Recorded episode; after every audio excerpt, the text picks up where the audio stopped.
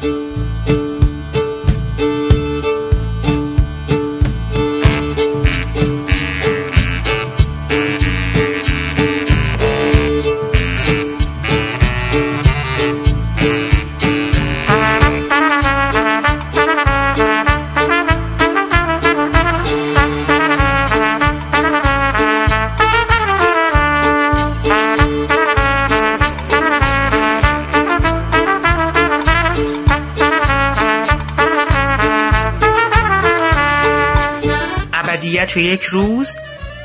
پادکست شماره 53 نگاهی به سینمای کودک در سالهای دور در گفتگو با مسعود کرامتی و کامبوزیا پرتوی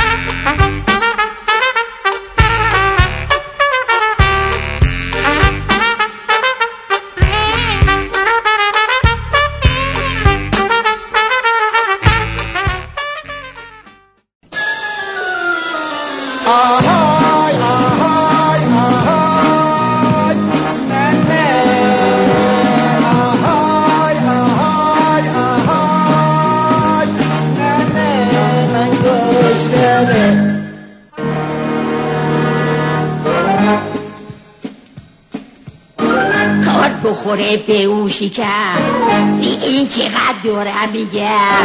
پاشو برو دنبال کار. تو زدیدیم اینقدر بیار.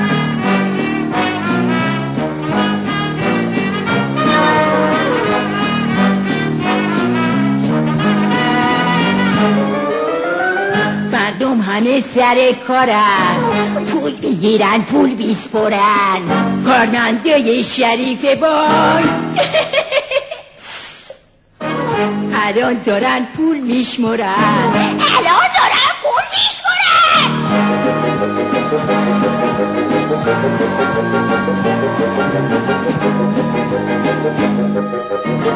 گوشت برم گو پیر هدم. می‌خواد برد واج بزدم گوشت برم گو پیر هدم.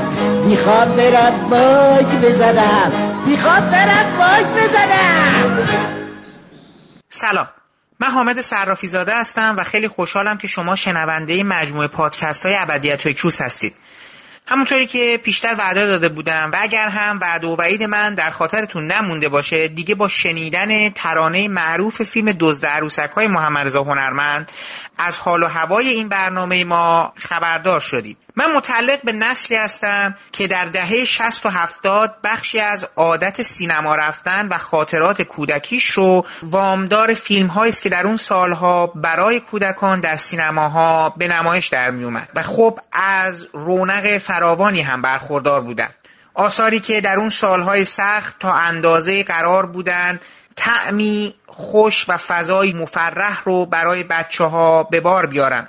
و لزوما هم در بازنگری مجدد اونها هیچ دستاورد سینمای ویژه‌ای رو در خودشون ندارن و بیشتر به تلاش های قابل تقدیر و البته نوستالژیک شبیه میشن. من به همین بهانه و برگزاری جشنواره فیلم کودک که چندی پیش در اصفهان انجام شد با دو تن از سینماگران فعال این عرصه گفتگو کردم مهمان اول ما آقای مسعود کرامتی سازنده فیلم های پاتال و آرزوهای کوچک مرغابی وحشی کودکانه روز کارنامه ترانه کوچک من و همچنین مشاور فیلمنامه مدرسه پیرمردها و دستیار کارگردان فیلم دزد عروسک ها هستند. در بخش دوم شما شنونده صحبت های آقای کامبوزیا پرتوی هستید.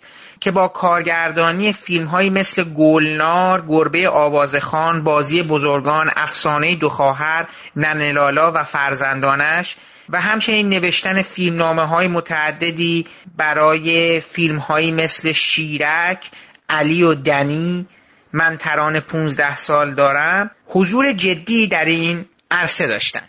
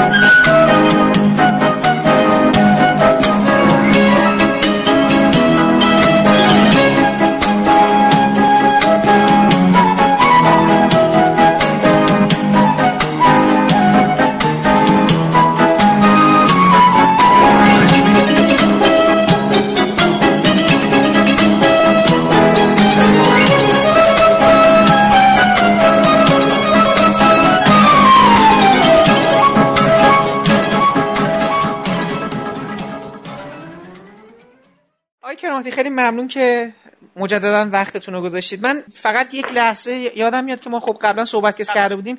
یه کوتاهی در مورد چگونگی ورود شما اصلا به عرصه سینما و فیلمسازی اینا اشاره کردیم. ولی خب نکته جالب اینجا بود که شما من اگه درست خاطرم باشه یه مقداری حالا از خوب حادثه یا بد حادثه شما وارد قصه عروسک گردانی و در حقیقت جهان کودکان شدی. قصد بله. اولیتون این نبود که اساسا با این جهان. مطلقا اینجور نه. ولی خب یه نکته خیلی جالبی وجود داره. شما در این جهان میاین و تا الان آثار سینمایی شما عمدهشون یا حتی اگر من درست فکر کنم همشون در مورد کودک و نوجوانه. درسته؟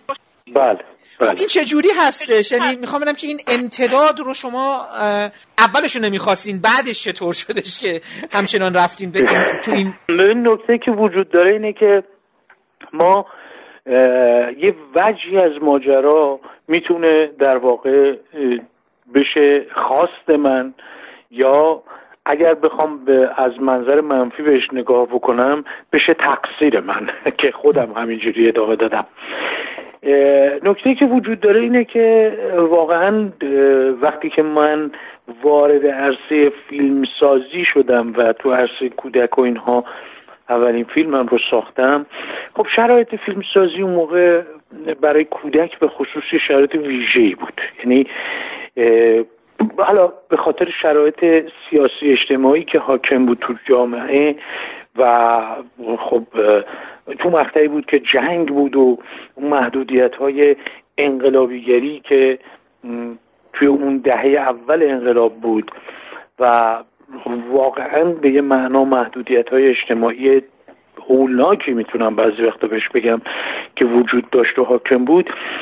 عرصه سینمای کودک کمی فضا بازتر بود.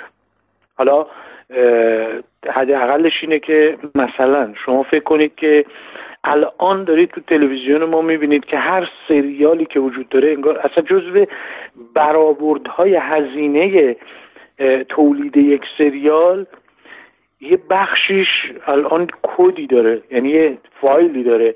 و اون فایل عبارت است از تیتراژ پایانی که پول خواننده پول آهنگساز پول شاعر اینا همه در نظر گرفته شد. خب اون موقع اصلا یه چیزی جز تخیلات بود که یه ترانه ای توی فیلم یا سریالی وجود داشته باشه. اصلا نداشتیم.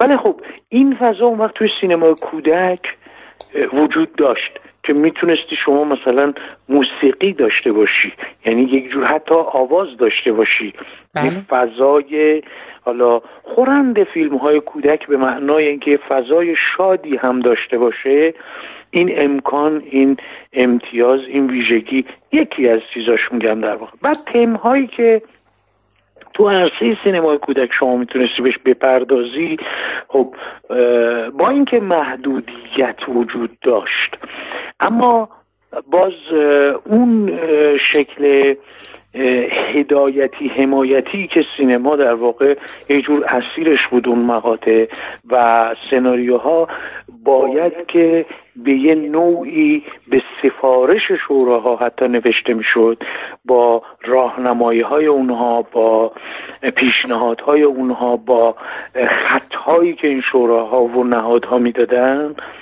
خب توی سینمای کودک این خط و ربط و این در واقع پیشنهادات محدودتر بود و دست و بال بازتر بود. به این معنا محدودتر بود که اون مزامین و تمهای انقلابیگری و اینها تو سینمای کودک می‌تونسته خیلی بهش نپردازی. این فضای بازتر خب دو تا در واقع ویژگی رو به وجود آورد برای سینمای کودک اون موقع. یک خب احساس راحت تری داشتی تو به عنوان کسی که داری کار می‌کنی؟ و دو اینکه به خاطر این فضای باز خیلی آدم های زیادی به این سمت و سو کشیده شدن و طبیعتا وقتی این اتفاق افتاد رونق زیادی داشت سینمای کودک. توجه به سینمای کودک هم به خاطر این ویژگی هاش باعث شد که سینمای کودک صاحب سالن های اختصاصی بشه. یعنی من نمی‌دونم حالا شما یادت میاد یا نه؟ قانون پرورش که کاملا یادمه. اصلا قانون پرورش و یه سالن بود. بغل چیزو میگم.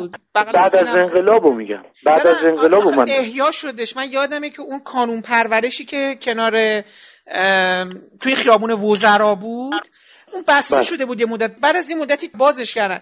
یه سینمایی هم بود بغل بازارچه صفویه که من بچه بودم یادم بود می‌رفتم اونجا. بله. سینما تئاتر کوچک بود بله. که مال پرویز صیاد بود. بله. اونجا شخصی هم بود. درسته. من یادم چند قبل از اونجا رفتم کارتون بعدش چیز شد. بعد بنیاد مستضعفان گرفته بود اون رو. آره ولی بستنش دیگه. اصلا اونجا بسته شد. آره. بعد آره دیگه بولینگ عبدو بود دوباره سینمایی که درست کردن. سینما قیام بود. اینی که شو بله, بله. اصلا کلمه یادم که یه سری سینما اصلا واقعا این بودش که صبحها من خودم بچه که بودم یادمه که حالا اتفاقا جالب همون فیلم پاتال و آرزوهای کوچک و من خاطرم الان نیست که رفتم سینما آزادی دیدم. ولی شما درست می‌فهمید. اصلا صبح ما اکران بچه ها داشتیم بله. و این دقیقا الان که شما گفتین خاطرم هست. بله بله بله, بله. این وضعیت در واقع باعث شد این شرایط باعث شد که سینمای کودک یک رونقی گرفت و حتی می شود به یه نوعی گفتش که حالا الان دیگه اسمش رو دوران طلایی سینمای کودک که دوران پر رونق و به یه معنا اصلا جدی توی سینما رقم خورد که اگر بخوایم یه خورده یه خورده هم به قول معروف که حالا یه دوستانی چربش می‌کنن به قول معروف چربترش کنیم می‌تونم بگم که همون سینمای کودک به یک معنا اصلا توی مقاطعی حداقل. و تاثیر اساسی که داشت این بود که توی سینمای جهان از این کانال سینمای ایران شناخته شد و بهش توجه شد. البته که شخص عباس کیارستمی حضورش و در واقع فیلم هایی که ساخت خب میشه گفتش که تاثیر خیلی خیلی زیادی داشت توی این شناخت بله. بین المللی که از سینمای ایران در واقع به وقوع پیوست و رخ داد. اما واقعیت اینه که حتی سینمای کیارستمی هم توی اون مقاطع باز متعلق به سینمای کودک و نوجوان بود به نوعی. بله. و این رونق وجود داشت دیگه. توی دهی بعد که کم کم حالا این فضا کمی بازتر شد توی سینمای بزرگسال و شکل و شمایل دیگری پیدا کرد و این تعریف در واقع می شود گفتش که به یه گوشه ای رانده شده یه خورده فرصت ارز اندام پیدا کرد و اون تعریف عبارت بود از اینکه سینما یک مقوله نه فقط هنری که صنعتی است و وجه اقتصادی اون بسیار مهمه و فیلم باید که مخاطب داشته باشه و این مخاطب است که سینما رو می‌تونه رونق و و و و و غیره به یک نوعی فیلم بفروش باید ساخته بشه. این فیلم بفروش لفظی است که هنوز هم ادامه داره و به شکل معمولش هم توی جوامعی مثل جوامع ما که این تولیدات با یه محدودیت هایی به لحاظ سرمایه گذاری و خصوصی سازی عرض می‌کنم خدمتتون که مواجهه این محدودیت و اینها می‌بره و سوق میده و معمولا اون بدنه سینما رو حداقل توی تعبیری که من دارم می‌بره به یه سمت و سوی که به لحاظ فرهنگی یک سقوطی رو باعث میشه و می‌شود به یک نوعی رسید به اینجا که خب اگر سینمای بدنه تبدیل شد به سینمای مبتزل خیلی نباید جا بخوره آدم.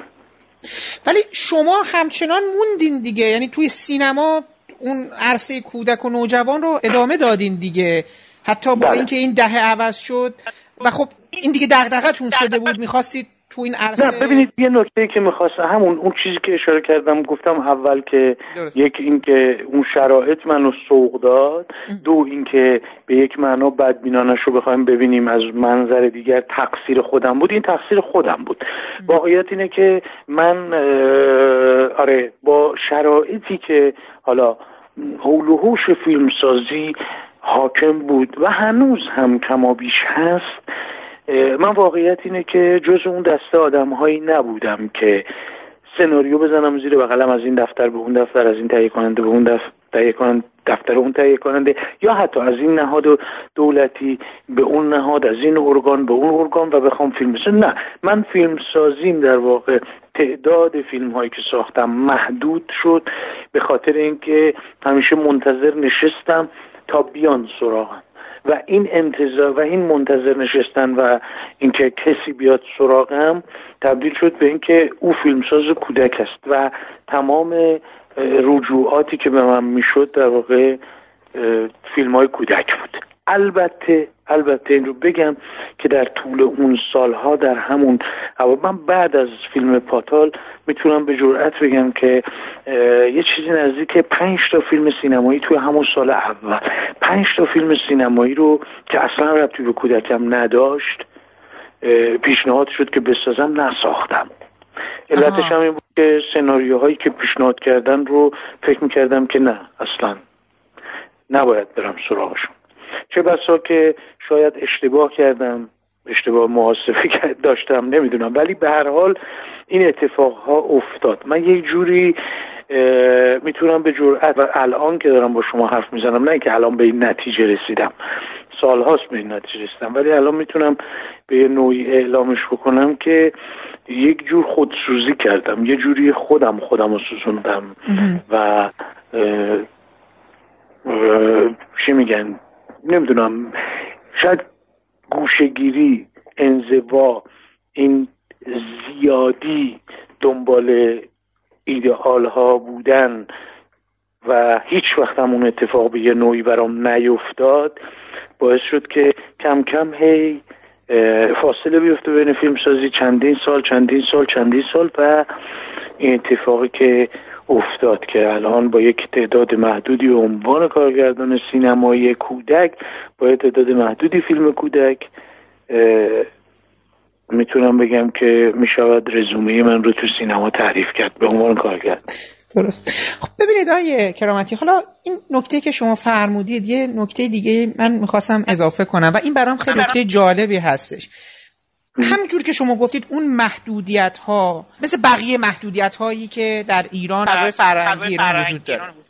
به این مفهوم که شما دچار سانسور هستید به یک خلاقیتی افراد رو میارن. مجبورن سانسور رو دور بزنن دیگه مجبورن ایده برسن. همین باعث میشه یه مجموعه ای از بعد یه لیست یه فهرستی جلوم هست و دارم می‌بینم که مجموعی از بزرگترین کارگردانان ایران یک فیلم درباره کودک حداقل یا چندین فیلم درباره کودک یا با محوریت کودک یا اصلا فضای کودک داشتن داریوش مهرجویی شیرک رو داره کیانوش عیاری شاخ گاو داره بهرام بیزایی خب سفر و عمو سیبیلو اون ور داره کیومرث پور احمد مجموعه فران کامبوزیا پرتابی خانم مرزی برومند آقای ابوالحسن بله. داوودی خانم تحمینه میلادی محمد رضا هنرمند که اتفاقا جالبه من اینو بعدا هم دوست دارم چون شما دستیار کارگردان فیلم دوز عروسکان بودین بله. عباس کیارستمی مجید مجیدی داریوش فرهنگ. ببینید خیلی نکته جالب اینجاست که من اینو می‌خوام بگم. من توقع ندارم این افراد بعد از اینکه حالا اون فضا باز میشه مثلا حالا برگردن دوباره کودکم کار بکنه حالا دغدغه ها مسائل ذهنیت اینا همه چی تفاوت پیدا می‌کنه. بعد از اینکه خب فضا عوض میشه سنم عوض میشه اصلا اون روی کرد بله. ولی یه سوال برای من پدید داد این که این افراد و کارهای از جنس پاتال و آرزوهای کوچک گلنا دوزر و اینا اینا چرا میراستاری در مورد من متوجه هستم اون چیزی که شما دارید میگینا اون که میگید فضا عوض میشه و توقع تهیه کننده و پخش کننده و اینا ولی ببینید کودک و نوجوان یه عرصه همیشه هست ببینید یعنی چیزی بله. نیستش بازارش همیشه هست بله. چرا نسل جدیدی از کارگردان ما که میان نسل جدیدی از جوانانی که وارد این عرصه دارن میشن. به نظر شما چرا از اون میراث استفاده نکردم ما عملا من شخصا اینجوری فکر کنم سینمای کودک ما حالا که تکنولوژی پیشرفت کرده تدوین ما بهتر شده تمام عرصه های تکنیکی ما بیشتر شده و حتی این محدودیت های فیلمنامه نویسی نامون هم به نظر شما چرا این اتفاق رخ نداد در دهه هشت... از نیمه هشتاد به بعد یا از هفتاد به بعد هفتاد هفتاد و شش به بعد. میگم نیمه های هفتاد هشتاد و دیگه بله. نبود چرا ما دیگه چیزی نداریم که نگهمون داره؟ مخاطبمون رو بیاره تو سینما اون بچه های این نسل رو به نظر شما؟ بله. ببینید یه نکته است این یه سوالی است که الان چند ده هست داره در واقع تکرار میشه و همیشه هم من خودم مواجه شدم با این سوال. به عنوان یک کسی که همیشه تا بحث سینمای کودک داغ میشه حداقل هر سال که می‌خواد جشنواره کودک برگزار بشه یک دفعه مدیاها نمی‌دونم روزنامه ها نشریات رادیو تلویزیون همشون یادشون میفته که راجع به این مبحث حرف بزنن و میان سراغ ما به هر حال. بله، حالا ما هم به قول من گاو پیشونی سفید توی این مجموعه سینمای کودک. حالا اینها و همین سوال هر سال هم میشه. من الان جدیدا به این سوال فقط اینجوری جواب میدم که نمی‌دونم و اصلا حرفی نمی‌زنم راجبش چون انقدر تکرار شده این بله، سوال بله. که دیگه به نظر من به یک نوعی از معنا خالی, خالی شده, شده. چرا؟ برای اینکه کسی گوش نمیده دیگه. شما جوابتون هم بده انگار کسی گوش نمیده دیگه. درست نه تنها نه تنها که کسی گوش نمیده. یک نکته دیگری به نظر من وجود داره حداقل شخصی نظرم اینه. وقتی ما یه سوال و جوابی می‌کنیم راجع به یک پدیده ای راجع به یک مبحثی راجع به یک سیاستی راجع به یک نوع زندگی هر چیز دیگه هر چی هر سوال جوابی که میشه موقعی معنا داره که اساسا یه همچین پدیده وجود داشته باشه اشکال کار اینه که الان ما سینما کودک نداریم این بحثا رو کنیم بله. بله. می‌دونید یعنی ما داریم روی هوا حرف می‌زنیم. ما داریم فقط یک سری تئوری هایی رو انگار که به هم می‌خوایم پیوند بزنیم یا حالا از این به اون یه قرضی بدیم اون یکی و به اون یکی مثلا وصل بکنیم. یک جور انگار که وهم بیشتر تا یه واقعیت. ما سینمای کودک نداریم. وقتی نداریم این مباحث توش به نظر من خالی میشه از خب چرا نداریم؟ من می‌خوام اینو ب... سوال کلیدی بنیادی هستش به نظر بله. شما چرا نداریم؟ یعنی تای... ببینید من میگم تهیه کننده پخش کننده هر مافیا, هر کی که دوست داره چه می‌دونم فیلم آپارتمانی بسازه هر کی می‌خواد هر کاری می‌خواد بکنه من اینو می‌فهمم اوکی؟ این عامل بله. اصلی. یه عاملای دیگه رو شما در نظر می‌گیرید که ما چرا نداریم دیگه؟ ما اصولا نگاه به گذشتمون یک جوری نوستالژیکه. ما جامعهمون انگار اینجوری تربیت شده. به یه معنا تاریخ هم همینجوری ما روایت می‌کنیم. همیشه حسرت گذشته رو می‌خوریم.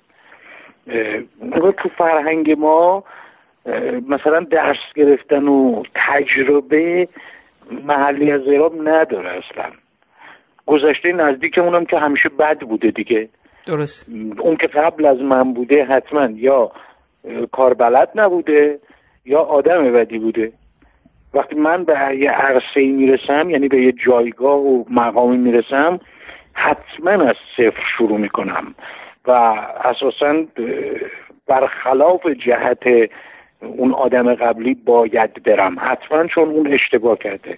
اصلا این نگاه نگاهیه که شده بخشی از فرهنگ ما به اصطلاح. به قول مرحوم شاملو که میگه که ما ملت کم حافظه ای هستیم. یه جوری حافظه تاریخی نداریم.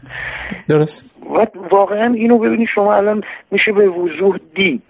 توی سیستم مدیریتی ما. تا یه مدیری عوض میشه حتما حتما حتما اون مدیر قبلی رو حتما ازش انتقاد می‌کنه. و تمام تلاشش رو می‌کنه که همه حرکات بعدی رو که انجام میده و خلاف تمام جهاتی باشه که اون مدیر قبلی در واقع داشته می‌رفته.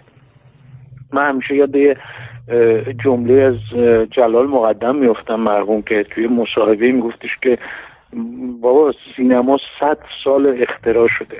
اما ما تو ایران می‌خوایم همه چی از اول با سینما رو اختراع کنیم کار یعنی فیلم سازیمون رو تشبیه کرد به یه همچین شکل شمایل ببینید من خودم به شخص تحلیلم اینه که ما توی شرایطی به لحاظ مدیریت فرهنگی زندگی می‌کنیم بله، بله. که بخوایم نخوایم اون چه که به منصه ظهور می‌رسه و اون چه که عرضه می‌شود یک جورهایی از زیر دست نظارت و مدیریت فرهنگی دولتی ماست که در میاد اصلا من نمی‌تونم من خودم نمی‌تونم منکر این ماجرا بشم حتی اگر بیایم الان چه می‌دونم از 60 تا 70 تا فیلمی که در سال تولید میشه ها بیایم بگیم که آقا 50 تاش این مال بخش خصوصیه دیگه ربطی به دولت نه. من همچنان میگم که این هم جزو توهمات ماست که ما خیلی فضای بخش خصوصی داریم. نه. اینجوری نیست که بخش خصوصی توان این رو داشته باشه که تصمیم بگیره برای همه چی. نه واقعیت. ببینید بیشترین تولیدات فیلم های ما چیه؟ به یک معنا مزامینی که فیلم های ما دارن بیشترین تعداد رو می شود گفت که فیلم هایی هستن که مزامین اجتماعی دارن بله دیگه الان دیگه اوجشه دیگه بله. معتقدم این اتفاق نتیجه مدیریت فرهنگی جامعه ماست. ما یک جامعه سیاست زده ایم رو در روی تقابل از طرف یه بخشی از فیلمسازی ما در واقع و همون مدیریت فرهنگیمون توی همچین جامعه ای میشه گفتش که اصلا دور از انتظار نیست. ما سینمای اجتماعیمون رشد می‌کنه. پلان اول سینمای ایران میشه. به نظر من علتش رو میشه توی همین شکل مدیریت شدن سینمای ما دونست. یعنی از اونجاست که ما به این می‌رسیم. حتی این تقابله یک جورایی به نظر من میشه تعمیمش داد تو حوزه های دیگه. فرهنگی هم میشه این رو دید. اما تفاوتشون با سینما چیه؟ خب اونها احتمالا هم کمتر در دسترسن مثل مثلا کتاب و اینها. هم قابل کنترل ترن و هم عمومیت اونجوری تو جامعه ما ندارن. اما در مقابل سینما سینمای ما یه جور انگار قابل دسترستره و همگانی تره چرا؟ چون یه بخشی هم اساسا نفس سینماست که یه جور سرگرمی و تفریح هم جزئی از فرهنگشه. فرهنگ سینما و فرهنگ سینما رفتن یه بخشش هم اساسا تفریح و سرگرمیه. و انگار که یک جوری به یه معنا تو سبد خانواده ها یه جوری قرار گرفته. باز می شود به این نکته هم یه جوری اشاره کرد که گردش مالی و اقتصادی رو هم می شود در نظر گرفت که چقدر برای اصولا مدیریت کلان جامعه اهمیت داره این گردش رو این گردش اقتصادی. که خب بالاخره الان توی این دور زمونه هر جامعه ای که گردش اقتصادی روبراهی داشته باشه یه جور تعبیر می شود که این جامعه زنده است این جامعه سرپاس سینما به نظر من می‌تونه یه بخشی از این تئوری رو در واقع یک جوری بارش رو به دوش بکشه.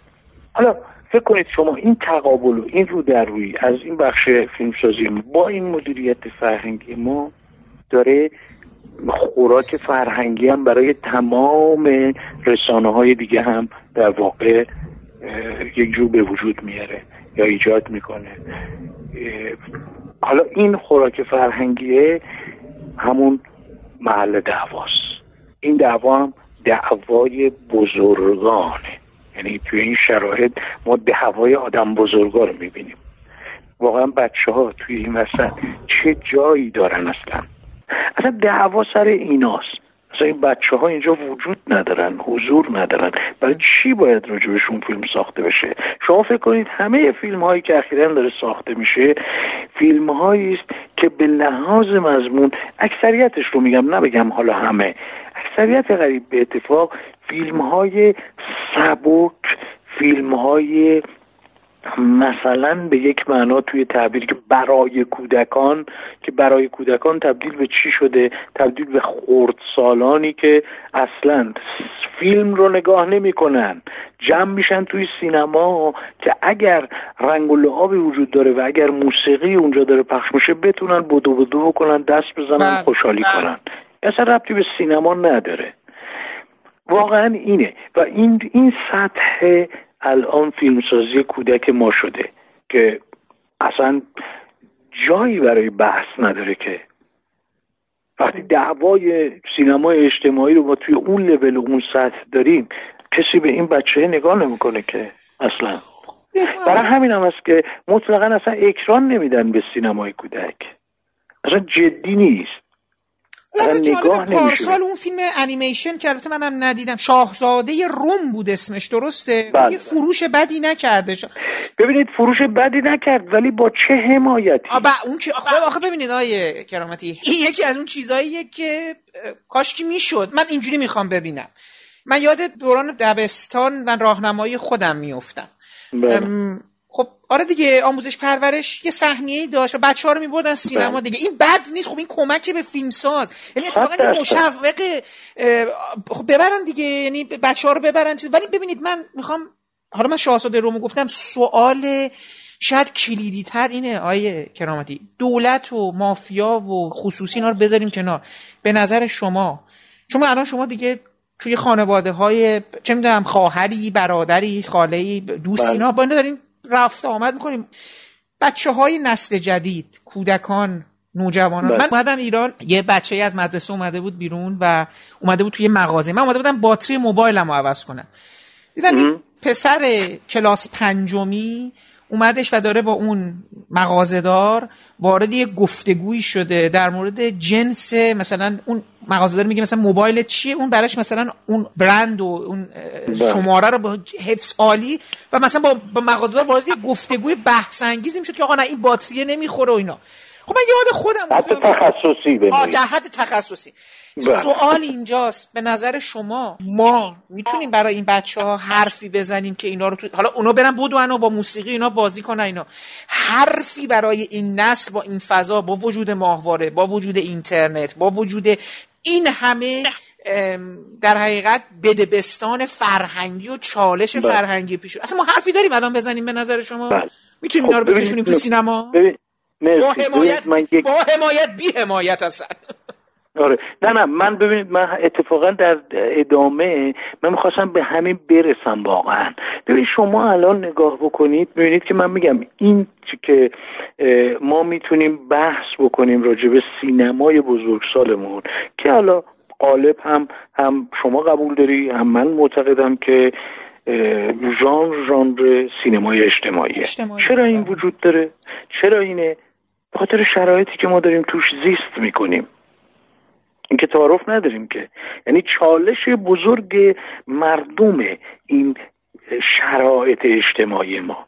و این طبیعی است که یک جور بازتابش توی سینما هم ما ببینیم و شاهدش باشیم. حالا مال ما چون همه چیمون صفر تا صدیه تمام سینما هم میشه این.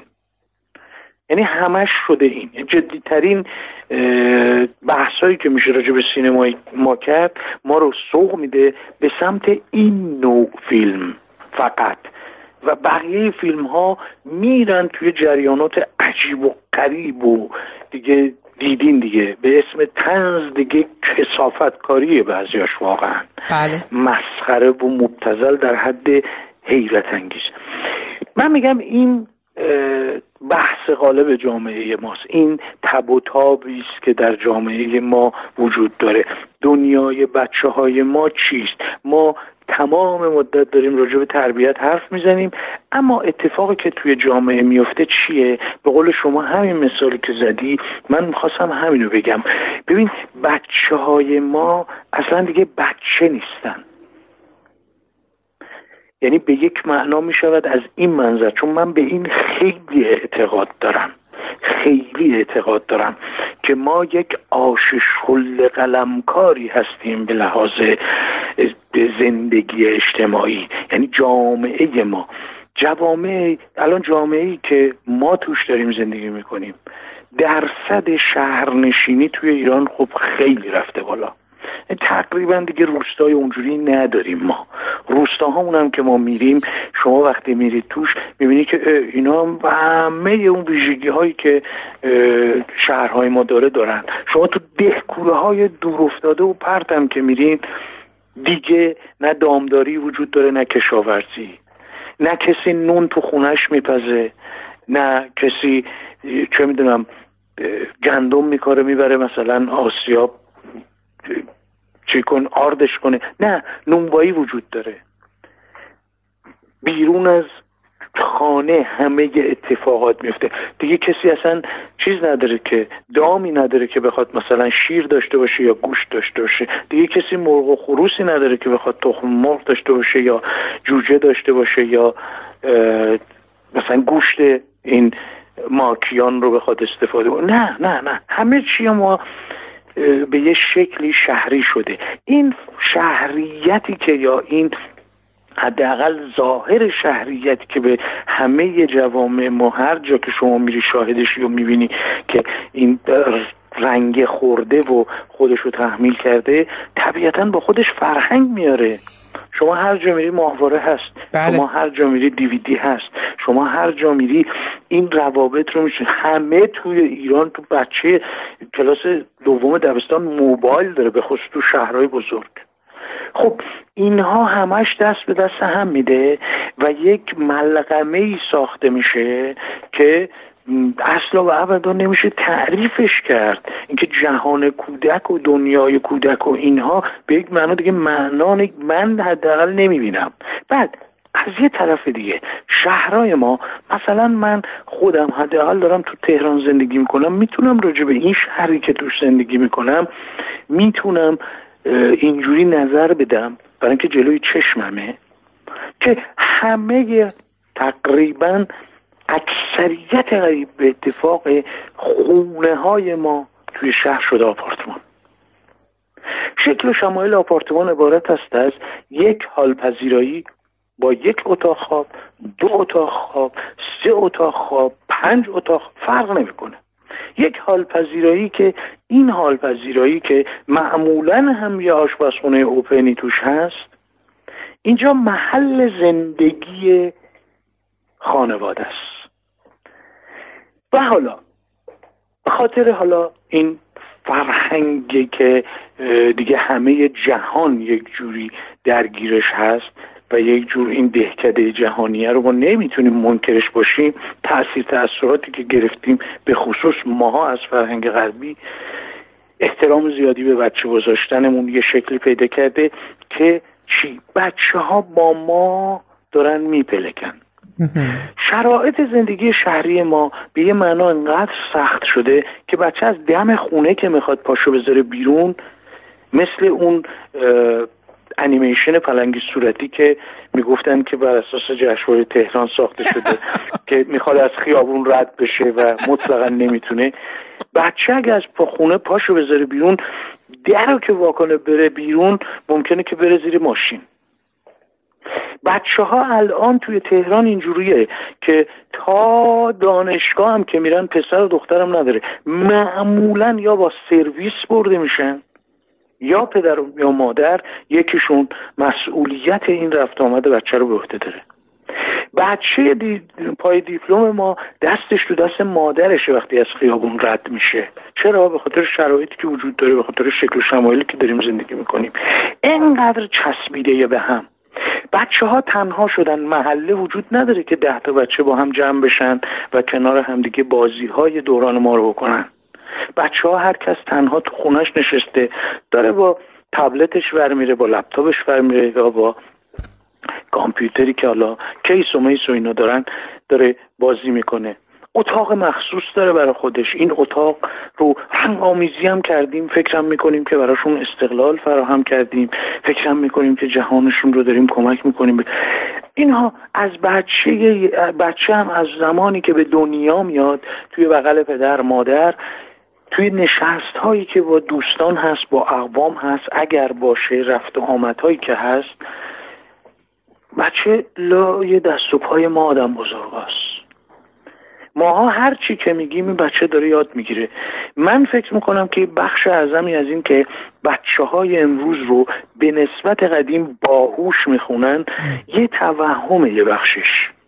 و اونم این که محفوظات این بچه های این دور زمونه با دوران, با دوران ما خیلی متفاوته. اینها اصلا جهان کودکانه ندارن. اینها همه حرفهایی رو که بین ما آدم بزرگ و رد و بدل میشه رو میشنون. و چرا اندازه ما اون وقت نفهمن؟ باید بفهمن دیگه طبیعیه که می‌فهمن دیگه. یاد می‌گیرن دیگه. چیز عجیب و غریبی که ما نداریم که. اینها رو می‌بینن اینها رو می ببین شما وقتی مثلا مثالی که زدی که یه بچه که کلاس پنجم دبستان داره با یک فروشنده مثلا متخصص توی حالا این کالاهای دیجیتالی مثلا داره حرفای تخصصی می‌زنه. این شوخی نیست. این شوخی نیست. اون قدری بلده که من احتمالا بلد نیستم. خب این این جهان مخدوش عجیب و غریب به هم ریخته رو اصلا کی می‌خواد ازش تعریف بده؟ کدوم ما بلدیم؟ خب دو نکته هست که به نظر من این بعد اینو منظور کنیم تو صحبت ببینید خب من دارم تو یه جامعه دیگه مثل جامعه انگلیس تو بریتانیا زندگی بله. می‌کنم خب روزهای شنبه شنبه که مثلا بلند میشم میرم سینما می‌بینم که پدر مادرها با بچه هاشون رو میارن سینما بله. اینا من اینو ذکر کنم که مجموعه فیلم های کودکی هم که تو سینمای جهان هم ساخته میشه اونقدر تعدادش مثل یعنی افزون نیست. ما بیشتر کارتون کارتون فراوان انیمیشن بله. تنها جاییه که اتفاقا و این انیمیشن ها با شخصیت های بروز شده با با تفکرات این مدرن با اون یعنی این مدرن به معنی زیستن در جهان مدرن. بله، بله. موبایل لپتاپ ماهواره زیستن تو این جهان پرآشوب ولی انیمیشن های از اون دست بچه ها میان و شروع کنن به دیدن. یعنی انیمیشن هایی که بزرگ سالانم باهاشون ارتباط برقرار می‌کنن. این یه نکته. جهان کودکان قطعا تغییر کرده. شما الان دیگه بله. مثلا فیلمی مثل فیلم های از جنس هری پاتر یا ارباب حلقه ها می‌خوام میگم اون جنس فانتزی.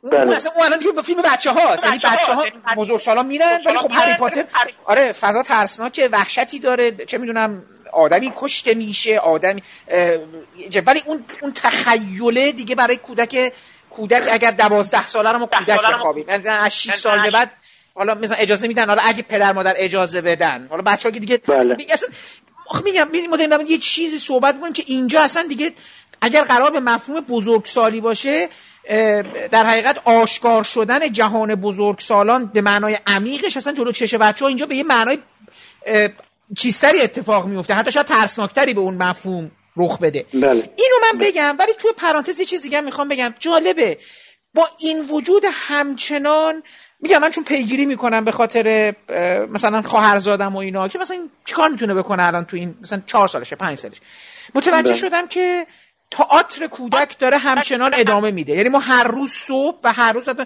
یه آدمایی هستن که همین فضایی که شما می‌گفتین شاد باشه و اینا بله. و اه، دارن همچنان ادامه میدن یعنی ما تئاتر متنوع کودک در فرسنگ سراهای مختلف داریم و پدر مادر بچه ها دستاشون رو می‌گیرن و می‌برن مثلا تئاتر کودک رو می‌تونن ببینن و اینا و این خب به نظر اتفاق خوبه یعنی اون جهان کودکانه رو حفظ کرده. این, این شو ببخشید شما به لحاظ طیف سنی اینا رو چند ساله می‌بینید نمی‌دونم.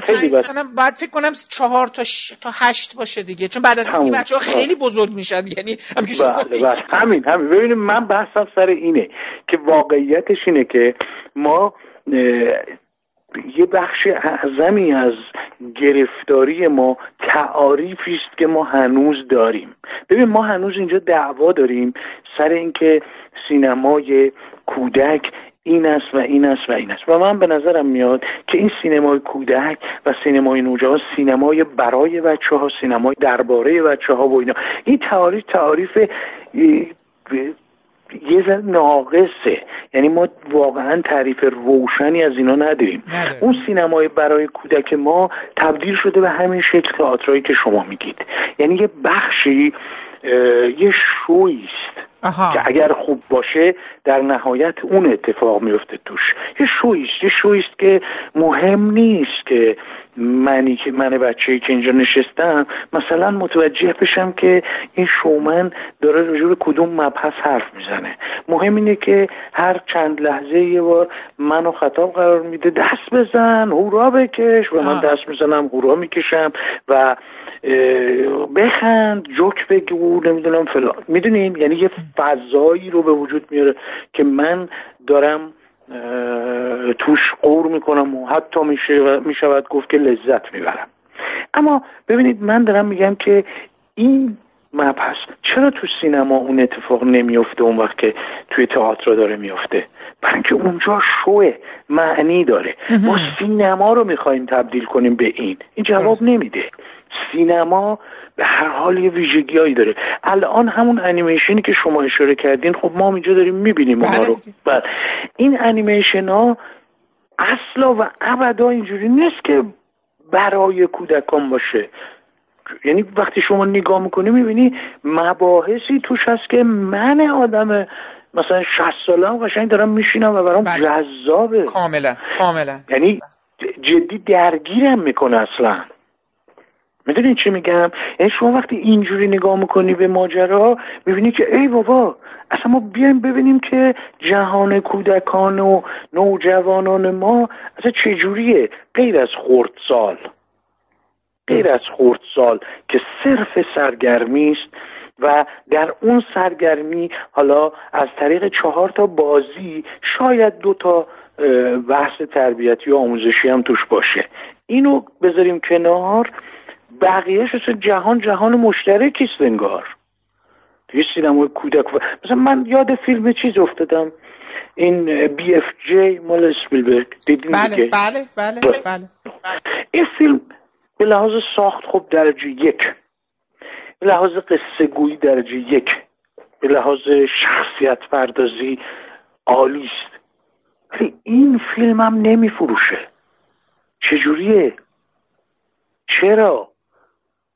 این اینقدر یک افسانه ای رو جذاب روایت کردن و دیدنی ساختن مگه شوخیه. یعنی به نظر من خب. دیگه از این خوشگلتر از این جذابتر نمیشه فیلمی ساخت واقعا.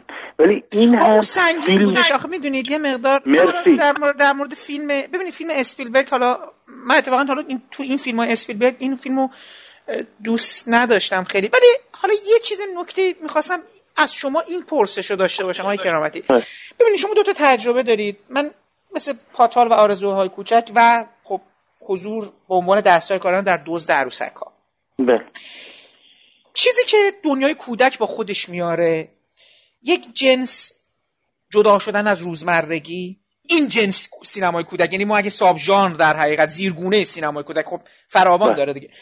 این کاری که شما این چیزایی که با خودش اوورده تو این دوتا تو این دوتا من داشتم الان به این فکر می‌کردم که شما اگه مثلا بخواین با همون تجربه هایی که از اون زمان کسب کردید نه. آیا واقعا نمی شود یه همچین چیزی رو؟ به هر حال شاید فیلمی از جنس بی اف جی فراوون از این فانتزیا تو الان توی غرب نه در فضاهای دیگه اتفاقا می‌خوام بگم فیلم اسپیلبرگ یه مقدار قدیمی شده بود برای این زمان. یه مقدار مرسی. دیر ساخته شده بود یعنی اتفاقا نه من اتفاقا می‌خواستم من همینو بگم آره. بگم ببین وقتی داره راجع به این افسانه و اینا حرف آره. می‌زنه انگار الان به روز درد الان نشده نمی‌خوره بود. آره دقیقا به روز نشده بود بماند مرسی. آخرش اون حمله ای که به نظر من یعنی طراحی حمله ای که میشه از توسط ملکه انگلیس یه جورایی خانش سیاسی عجیبی داشت. یعنی من با اون فیلم یه مقدار مسئله سیاسی هم داشتم چون پیشنهادی که داره میده پیشنهاد اون چیزیه که داره تو سیاست امروز داره رخ میده. یعنی شما اقدام مداخله جویانه می‌کنی برای بله. اینکه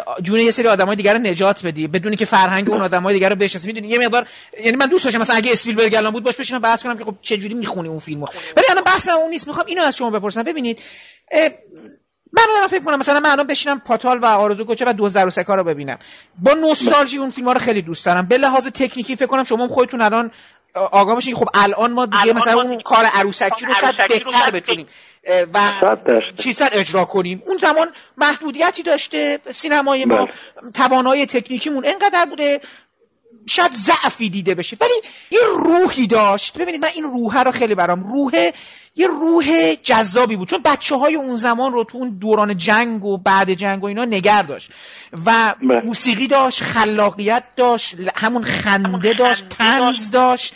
و خوب بود. به نظر من همچنان موسیقی ها شنیدنیه. من گلنار رو که چند وقت پیش دوباره دیدم هنوز دوست دارم اون جنس موسیقی که مثلا تو فیلم استفاده شده.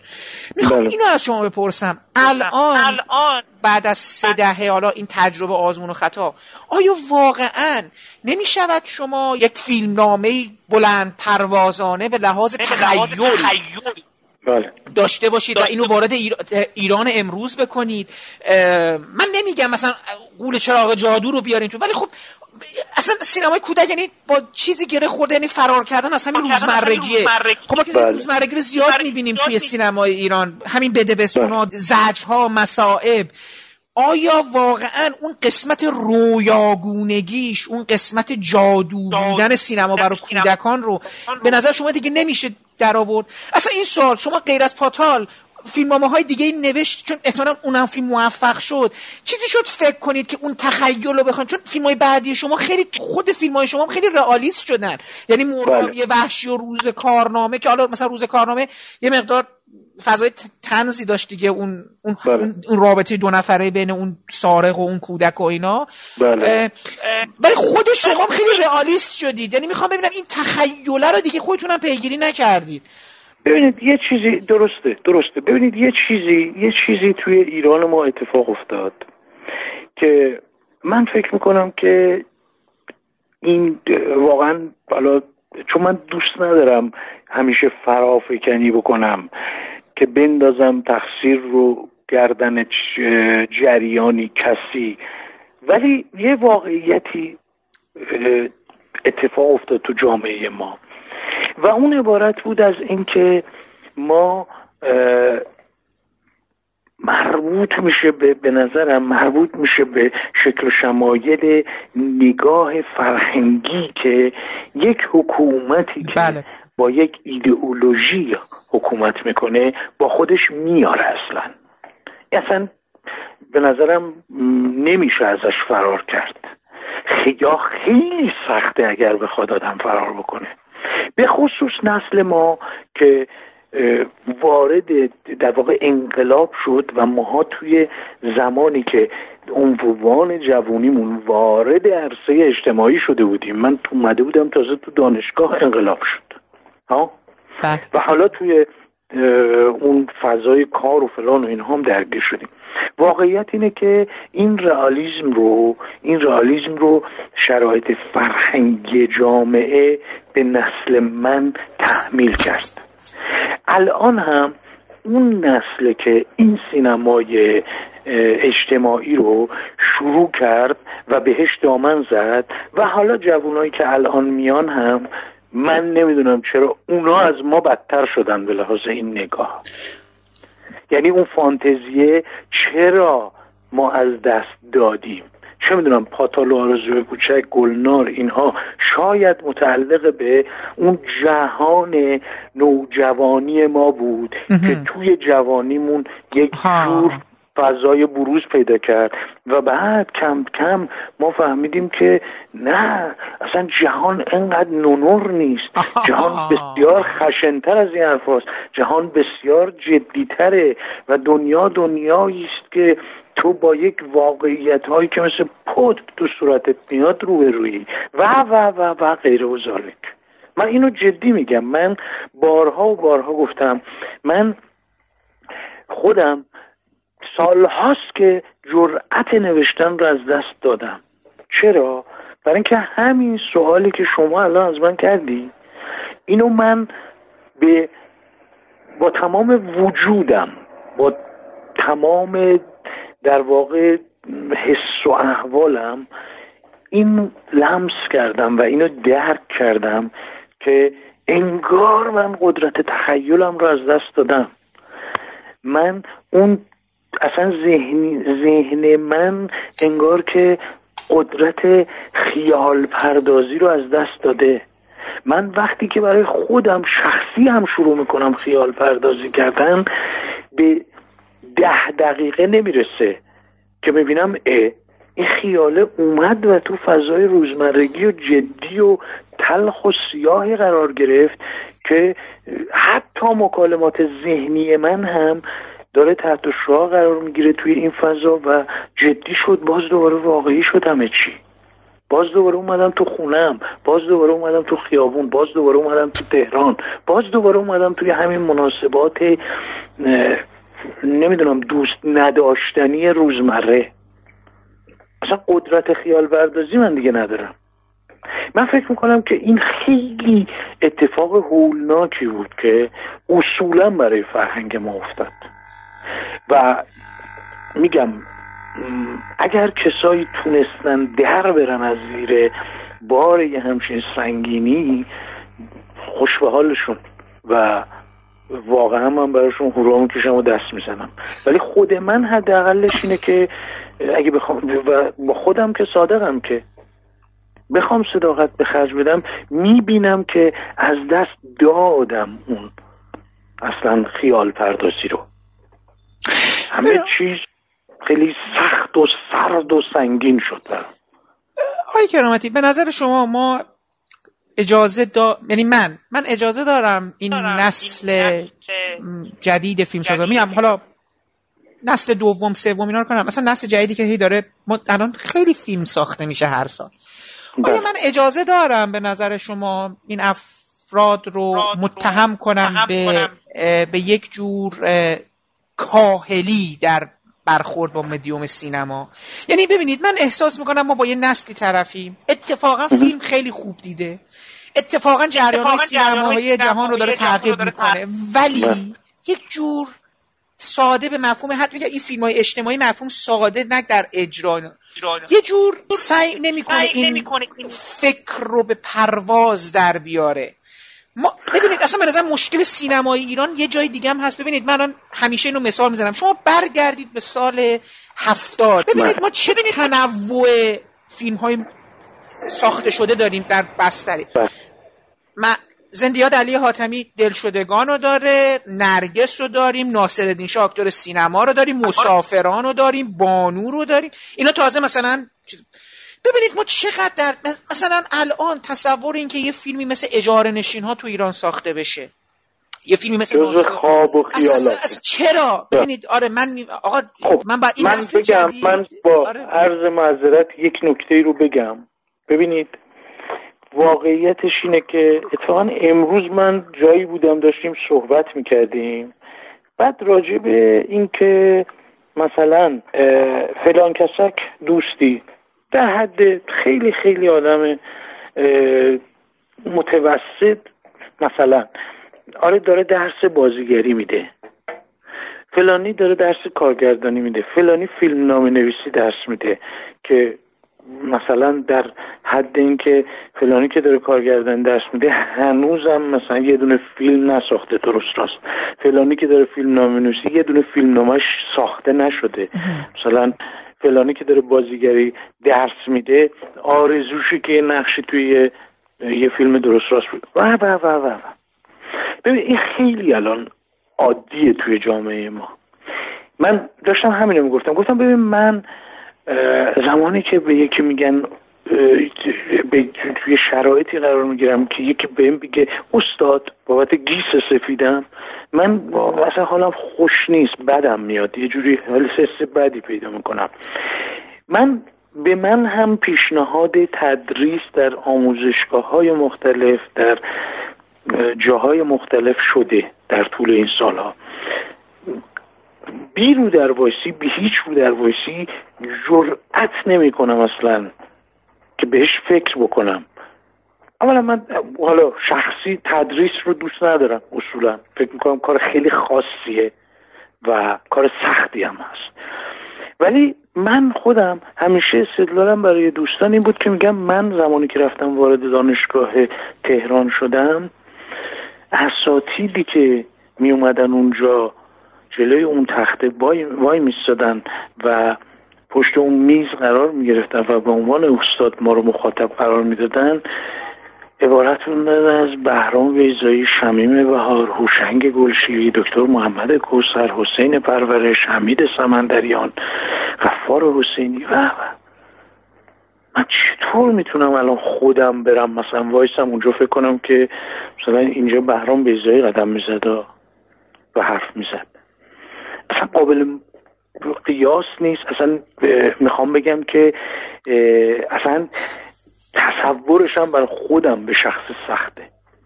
ولی من دارم می‌بینم چه اتفاقی داره میفته توی این مملکت. به لحاظ آموزش. من دارم می‌بینم دانشجوهایی که وارد این هست حداقل توی حالا من به فنی و اینا کار ندارم. ولی توی عرصه همین کارهای خودمون یعنی فرهنگی حالا نمایشی سینما تئاتر اینها رو می‌بینم که چه خبره توی دانشگاه های ما. این آموزشگاه های ما من می‌دونم توش چه خبره. خب شما فکر می‌کنید که اون جوونی که داره این شکلی تربیت میشه چه توقعی ازش دارید؟ قرار چه اتفاقی بیفته؟ من فکر می‌کنم اون اتفاق هولناکی که توی جامعه ما افتاده تقریبا نمی‌خوام بگم از بین رفته ولی اگه بخوام بگم سطح دانش ببینید دانش به معنای اطلاعات عمومی نمیگم. ممکنه الان زبان انگلیسی زبانی باشه که خیلی از بچه ها بلدن. بالاخره این جوونا کلاسایی رفتن. مد شد دیگه. سالهای سال همه بچههایی که به دنیا می اومدن تا وارد مدرسه می شدن فرستاده می شدن کلاس زبان هم می رفتن چهار تا اصطلاح هم بلدن دو سه تا چیز هم دیگه هم بلدن. حالا این دسترسی به اینترنت هم هست که شما هر سوالی که داشته باشی چه به زبان فارسی چه به زبان انگلیسی هم اگه بلد باشی که دیگه فوق العاده برای اینکه منابع زیادی در اختیارته. واقعیتش اینه که این دانشی که الان توی جامعه ما جاریه خب بسیار بسیار سطحش پایینه. و وقتی پایینه اون وقت شما اون کاهلی که گفتی اصلا چرا نباید باشه آخه؟ چرا من باید توقع داشته باشم که نگاهی که توی جامعه هست باید نگاه عمیقی باشه؟ باید نگاهی باشه با یک وسعت دید و یک افق دید عجیب چرا باید باشه آخه اگر باشه من باید حیرت کنم که این آدم یا این دوتا آدم یا این چهار آدم اینها کجا رفتن؟ یه چیزای دیگری رو یاد گرفتن. واقعا سطح اصولا دانش پایینه. طبیعی هم هست که این بروزش یا در واقع یک جوری برگشتش حالا تبدیل شدنش به نمایش به فیلم به کتاب قصه شعر رمان همه اینها باید بیاد سطحش پایین. چرا نیاد؟ این به نظر من خیلی مهمه. شایدم اصلا داریم عادت می‌کنیم. شاید اصلا دیگه فکر نمی‌کنیم بهش. چون چهار تا اصطلاح فرنگی یاد گرفتن یا یه اطلاعات عمومی به این شکل یاد داشتن یا اینکه مثلا به شما اون بچه کلاس پنجمی بینی به شکل تخصصی در راجب باتری موبایل راجب سیستم های نصب شده نمی‌دونم اپلیکیشن های مختلف نمی‌دونم اونجا فلان سایت فلان این حرفا رو می‌زنه. اینا اینا به نظر من اون سوادی نیست که عمقی داشته باشه. و طبیعتا وقتی عمق اونجوری وجود نداره تحلیل و اینها هم کمیتش میلنگه دیگه. واقعا یک جورایی سطحی نگری باب میشه. یک جورایی من خودم این چیزی که شما میگید رو بسیار بسیار زیاد باش برخورد داشتم موافقم هستم خیلی شدید. که اکثر فیلم های ما که دایه سینمای اجتماعی رو دارن واقعا از حد شعاف و شعار اونورتر نمیرن اصلا. این واقعا دردیش و هست. و هست. حالا یه من برای سوال آخر یک می‌خواستم این حالا با یه جنبندی از شما برسم ببینید اینم من فقط یعنی در ادامه صحبت های شما این رو هم اضافه کنم.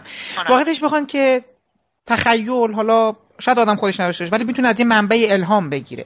یکی از بله. نکاتی که اتفاقا در مورد دوباره فرنگ حالا ما اگه بکار ببینید خب ببینید چی میگن؟ هم که شما بگید ببینید سینما یه چیزی جدایی از بقیه اجزای جامعه که نیست دیگه. شما مثلا آموزش پرورشتون باید درست باشه بعد بهداشتتون درمانتون درست باشه آموزش عالیتون درست باشه پلیس درست باشه همه اجزا درست باشه. از توی سینمای خوبی هم در میاد. یعنی می‌تونه مثلا این اجزا با هم می‌خوره. نمی‌تونه یه چیزی یه دفعه از وسط یه چیزی درست بماند که حالا البته ما دوباره خود ایران و شرایطی که داریم تجربه می‌کردیم و می‌کنیم اینا خودش نقص غرض این صحبت کلی من هست چون ما در یه دورانی که سختترین دوران زیستن بوده به لحاظ اقتصادی و اینا شاید بهترین فیلم های خودمون و یه بخشی از تاریخ سینمای جهان تو سینمای همونجا دارن ولی خب اونا استثناست نمیشه اونو به عنوان بله. قاعده پیشنهاد ولی خب ببینید اینو می‌خواستم بگم. بله یعنی سینما یک دلبستگی یک وابستگی به ادبیات داره. خب ما قصه های کودکمون رو باید چه کنیم. کما که مثلا اون دورانی که قصه های مجید نوشته شده توسط آقای مرادی کرمانی خب یه محصول بسیار عالی مثل مجموعه قصه های مجید در توش در میاد و. خب و خیلی چیزهای دیگه ولی خواستم اینو از شما بپرسم حالا به نظر شما با تمام این صحبت ها این وضعیت سینمای کودک در به صورت یه بخشی از سینمای خودمون. آیا برون رفتی ازش؟ داره این بنبست و آیا اگه داره به نظر شما اگه بخواین تیتوار یه سری پیشنهادهای تو ذهن خودتون بیاد چه پیشنهادایی میدین که ما بتونیم دوباره نه که اون دوران طلایی رو طلایی هم که حالا اون دوران نمی‌خوام بازسازی کنم. فیلم هایی بتونیم بسازیم برای مخاطبی که سنش مثلا از 13 مثلا چه می‌دونم از 5 تا 15 رو در بر بگیره و خب بعد که وارد جهان نوجوانی میشه که خب سینماش دوباره جنسش فرق می‌کنه. ولی می‌خوام از شما چیکار باید کرد الان؟ به شما اگه شما رو الان مسئول یک بحث فرهنگی پیشنهاد مهندسی فرهنگی اگه بخوایم بکنیم شما چه پیشنهاد ارائه می‌دید؟ من مثل همون استادی که هیچ جوری نه دوست دارم نه می‌تونم از پسش بر بیام. حتما رد حتما رد می‌کنم این پیشنهاد رو ولی ولی واقعیتش اینه که من به نظرم میاد که همون اتفاقی که در جهان افتاده باز بازگشت به حرفهای گذشتمون که بچه هامون جهانشون عوض شده کودکان دنیاشون عوض شده. من فکر می‌کنم که اشکال کار ما الان اینه که ما سینمایی که یعنی فیلم هایی که خانواده کلا. پدر مادر کودک نوجوان بتونن با لذت بشینن نگاه بکنن رو نداریم مطلقا. ما این اصلا من میگم سینمای کودک نوجوان اینا اون خردسال کاری ندارم. میگم اون شوا که اونم تازه من میگم در طول سال دو تا فیلم هم اگر ساخته بشه نه تنها کافیه که شاید زیادم باشه. ولی به طور کلی من می‌خوام چون اون واقعیتش اینه که اون خردسال اون جهان اون فرا همون که شما میگیه در, در واقع حرفش رو توی باید در واقع سرگرمیش رو توی تلویزیون و همون تئاترهایی که سیار تو سطح شهر هستن تو اونجا باید جستجو کنن خردسالان. سینما یه خوره جدیتر باید باشه به نظرم. و حالا این سینما به اعتقاد من می شود گفتش که سینمای خانوادگی. ببینید توی توی مشکلی که ما الان داریم چیه؟ مشکلی که ما الان داریم اینه که سینمای ما انگار که دو قطبی است. یه قطب سینمای اجتماعی است یه قطب سینمای به اسم کمدی آره مبتذل دیگه. یعنی سخیف کسافت هستن. ببخشید من این لفظ رو بکنم انقدر عصبانی هم هستی؟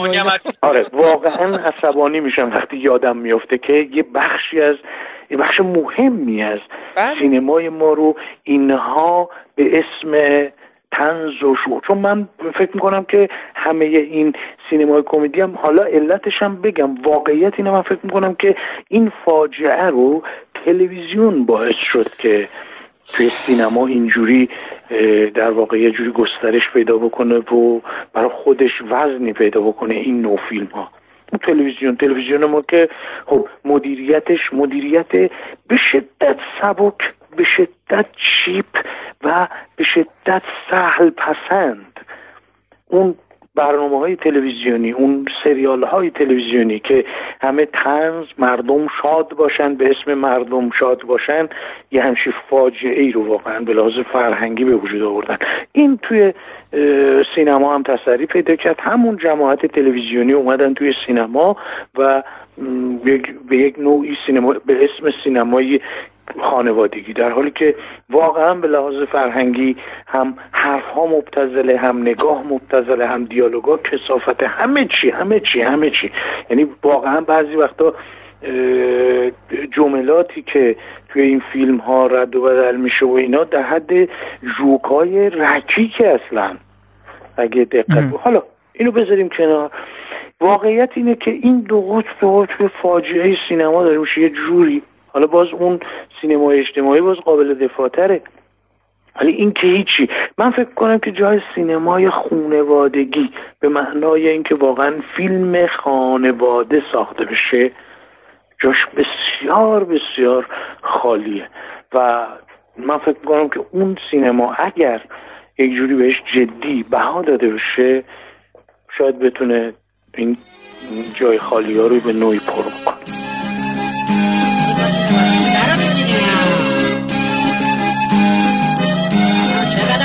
قلب سرداری به هیچکی نداره. تاج سرداری به هیچکی نداره. حبوب گربه ها بیای تماشاش بگی صدا فرید به قد و بالاش حبوب گربه ها بیای تماشاش بگی صدا فرید به قد و بالاش چه کنی؟ هزار ماشالله چشم دشمناش گورشه ایشالله به چه گلی هزار ماشالله چشم دشمناش گوشه ایشالله حالا کف بریزید این بر و اون چشماش نسوزه یواش یواشتر. حالا آب بریزید زود روی بوهاش. آب داغ نباشه با بش باش. به چه گلی هزار ماشالله چشم دشمناش گوشه ایشالله به به چه گلی هزار ماشالله چشم دشمناش گوشه ایشالله کیسه شیرازی کجاست قلیف احوازی کجاست؟ صابون زیتون رو بدین سویدا به گرمون رو بدین. بابا آب برید چشم تو ای بای آب قد شد. ای بیا. چه گلی هزار ماشالله چشم دشمناش گوشه ایشالله به چه گلی هزار ماشالله چشم دشمناش گوشه ایشالله حاله بدین لباس بدین گلاب و عطر و یاد بدین. وای چقدر آقا شده قدچه بوده که ما شده بیخواد بره پیش باباش به خونه آرزوان. بیخواد بره پیش آقای پرتابی واقعا خیلی ممنون که وقت گذاشتید و می‌دونم که سرتونم شلوغ این روزا ولی خب ما خواستیم اگه بشه در مورد سینمای کودک یه مقدار با شما صحبت کنیم. به علت اینکه من واقعیتش که نگاه کردم به مجموعه کارهایی که شما کارگردانی کردید می‌تونم بگم بیشتر از 50 درصد تا 70 درصد فیلم های شما در حقیقت با موضوع حالا کودکان در حقیقت به عنوان نقطه کانونی فیلم های شما بود. کودکان و نوجوانان. خب این برای من خیلی جالبه که این نگاه تا یه جایی میاد از یه جایی به بعد متوقف میشه. می‌خواستم بگم متوقف میشه بعد دیدم نه اصلا شما بعدا این رو به یه نوعی توی فیلمنامه هایی هم که نوشتید مثل ترانه من 15 سال دارم و حتی این فیلم آخری هم که جایزه بهترین فیلمنامه رو امسال برد توی فراری هم باز هم یک شخصیت ما نوجوان و در حقیقت آن دیگه نوجوان هستش دیگه نوجوان و جوان هست. به حال تو اون سن گذارد. من می‌خوام این ازتون بپرسم که شما اصلا رابطه شما با مسئله کودکان و نوجوانان از کجا شروع شد؟ چون شما فیلم اولتون هم مثلا با فیلم کودک شروع می‌کنید دیگه. اون عینک دیگه درسته که تلویزیون هم پخش بله بله. داستان یه بچه‌ای بودش که بله. در حقیقت کودکی بود که عینک پدر بزرگش رو برمیداره درسته؟ من اینو دیدم من درست میگم؟ آره آره من این تو شبکه دو چندین بار برنامه بود پخش می‌کرد دیده بودم. خب اصلا شما چه جوری شد پیوند شما با سینما با سینمای کودک شروع میشه؟ قصه کجا شروع میشه؟ ببینیم دوره ما به حساب یک جایی وجود داشت به اسم کانون پرورش فکری نوجوانان. که سینمای خوب قابل باوری برای ما نوجوانان بود. نوجوانان اون زمان. خود به خود از اون متاثر بودیم.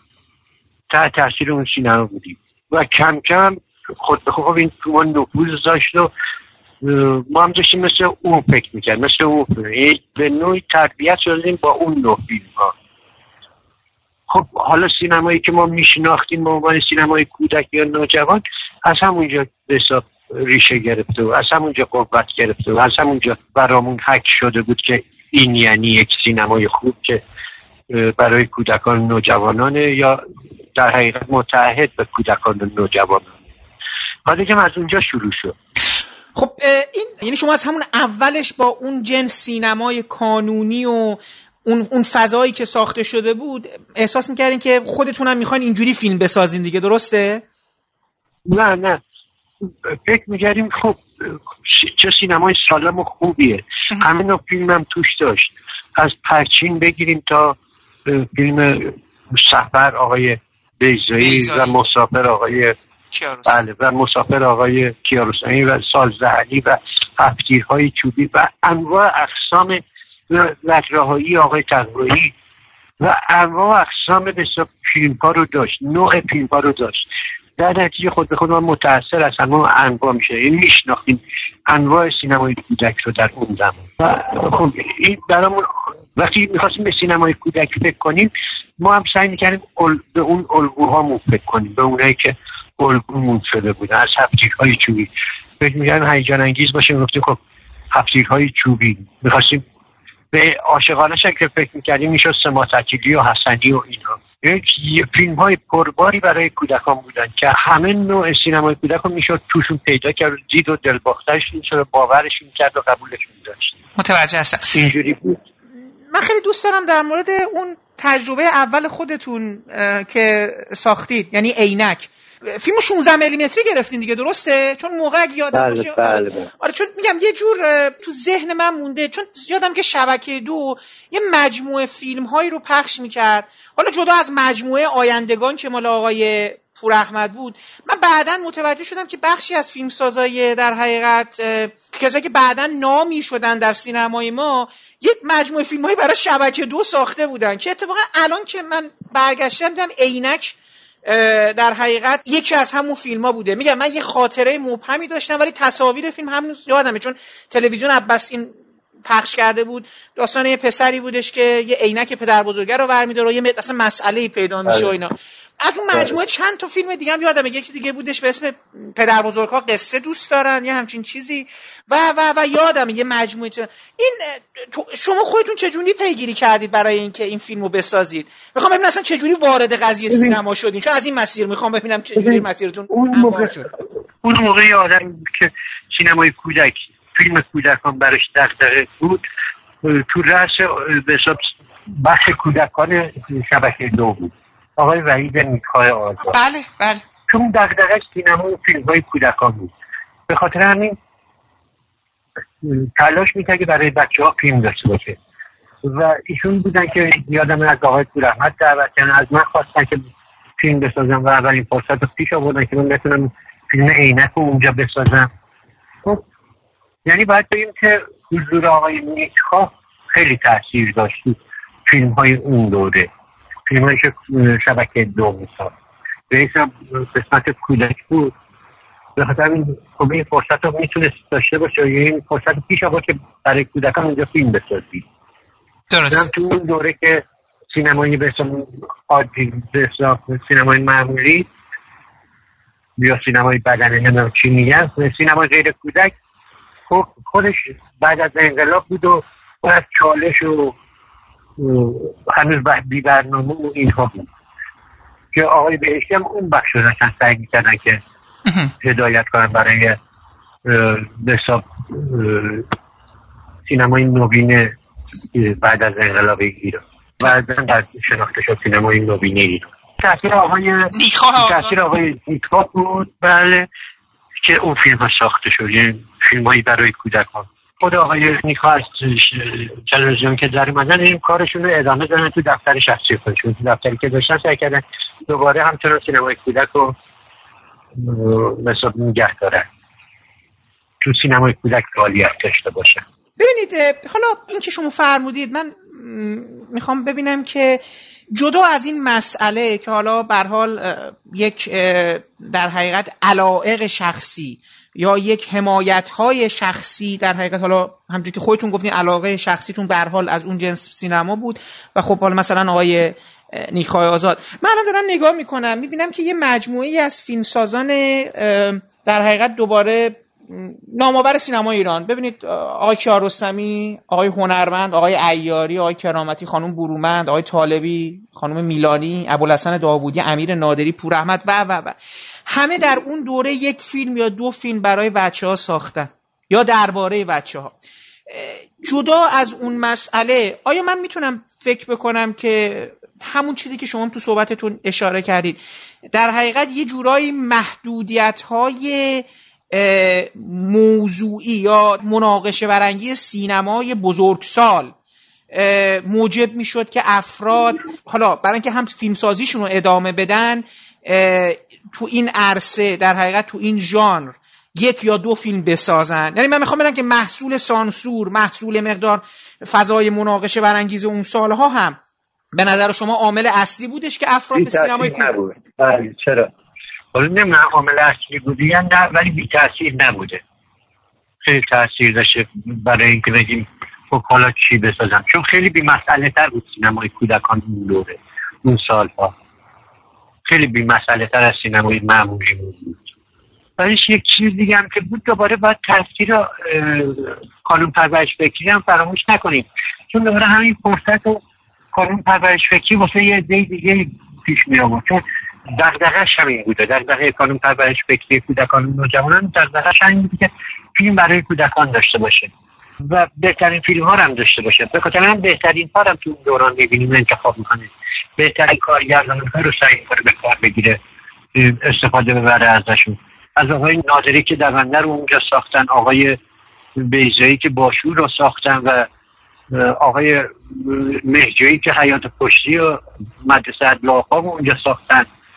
بعدش هر کدوم می‌بینیم می آقای کیارستمی هم که خانه دوست و اینها خب اون قانون پرورش فکری نوجوانان به نوعی دغدغش هم اون سینما بوده. در نتیجه اون اون دوستانی هم که ازشون کمک می‌خواسته برای به وجود آوردن یک سینمای خوب در به موازات هم سینمایی که رایج بود. سینمای عامی که رایج بود. دوباره می‌بینیم وابسته به شخص بود. به محض اینکه می‌بینیم آقای چیز را دیگه فیلم های آنچنانی در اونجا ساخته نشد. در قانون پرورش فکری ساخته نشد. فیلم هایی که یک جوری دیگه بوده باشن. این انگار قانون پرورش فکری یک وظیفه ای داشت که به محض اینکه مدیریتش عوض شد این وظیفه ادامه پیدا کرد.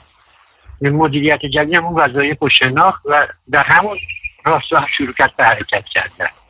پس ما عملا می‌تونیم بگیم اینا مجموعی از دغدغه‌های شخصی بوده دیگه. یعنی عملا یه جورایی یک بله، یعنی بله. برنامه ریزی خاصی که مثلا حالا چه می‌دونم برای کودکان آینده ما یه خود فکر بکنیم یا مثلا به نظر میاد که یه جورایی فاصله بین دغدغه‌های شخصی و یه جور راه گریز و یه مقدار ولی شما همچنان امتداد دادین دیگه. تا فکر کنم تا افسانه دو خواهر حداقل شما امتداد دادین دیگه سینمای کودک و برای خودتون. بله بله. بعد از افسانه دو خواهرم فکر کنم ساختم یادم نمیاد. اون ننه ننه آره لالا, همچنان برای ننه لالا و بله بله بله ننه. لالا. همچنان برای مسئله بود. این برای همچنان به فکر برای بچه ها ساختن. خود به خود یک جور حس مسئولیت بود که در من به وجود اومده بود. در خیلی از دوستان. هنوزم هست و هنوزم دارن ادامه میدن. این وقتی که کودک رو بخوایم تو جامعه امروز ایران تعریف کنیم و نیازهاشو می‌بینیم سینما هم یکی از اونهاست. و حالا اگه برای من سینماگر یا برای من مسئول چیز باشه دغدغه باشه پس معلوم منم همچنان همون راه رو ادامه میدم و به سرانجامش برسونم. یه فعالیت هم در همون وجود می‌تونه در همون محور می‌تونه باشه. غیر از اون شاید بگم که نه نیازی نیست. این بیشتر نیاز هست. این بخش کودکان.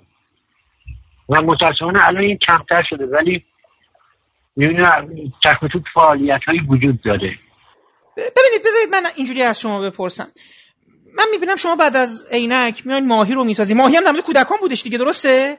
شخصیت کودک بله، داشتید. بله. بله. خب بله. ماهی رو می‌سازیم بعد جالبه دو تا فیلم شما کنار هم دیگه می‌سازید. یه در حقیقت یه عرصه جدیدی رو سعی می‌کنید آزمایش کنید. یه من خیلی برام دوست دارم ببینم مثلا شما چجوری رسیدین به فرایند ساختن گلنار و بعد گربه آواز خان. یعنی سعی کنید یک موزیکالی رو هم وارد اون فضای چیز بکنید. چون دو تا فیلم قبلیتون اونجوری که من تصور... یعنی هم عینک هم ماهی رو که یادمه خیلی فضای رئالیستی داشتش دیگه. یه جور واقع گرایی و یه مستندی در دلش بودش بله. حالا اون جنسی که کار می‌کرد بله، بله. ولی خب دیگه تو گربه آوازخان و گلنار که من در کنار مدرسه موشها و دزد عروسک ها جزو تلاش هایی می‌بینم که بعد از انقلاب برای یه جورایی ژانر موزیکال رو هم وارد سینما ایران کردن که انگار فقط از طریق بچه ها می‌تونه صورت بگیره دیگه.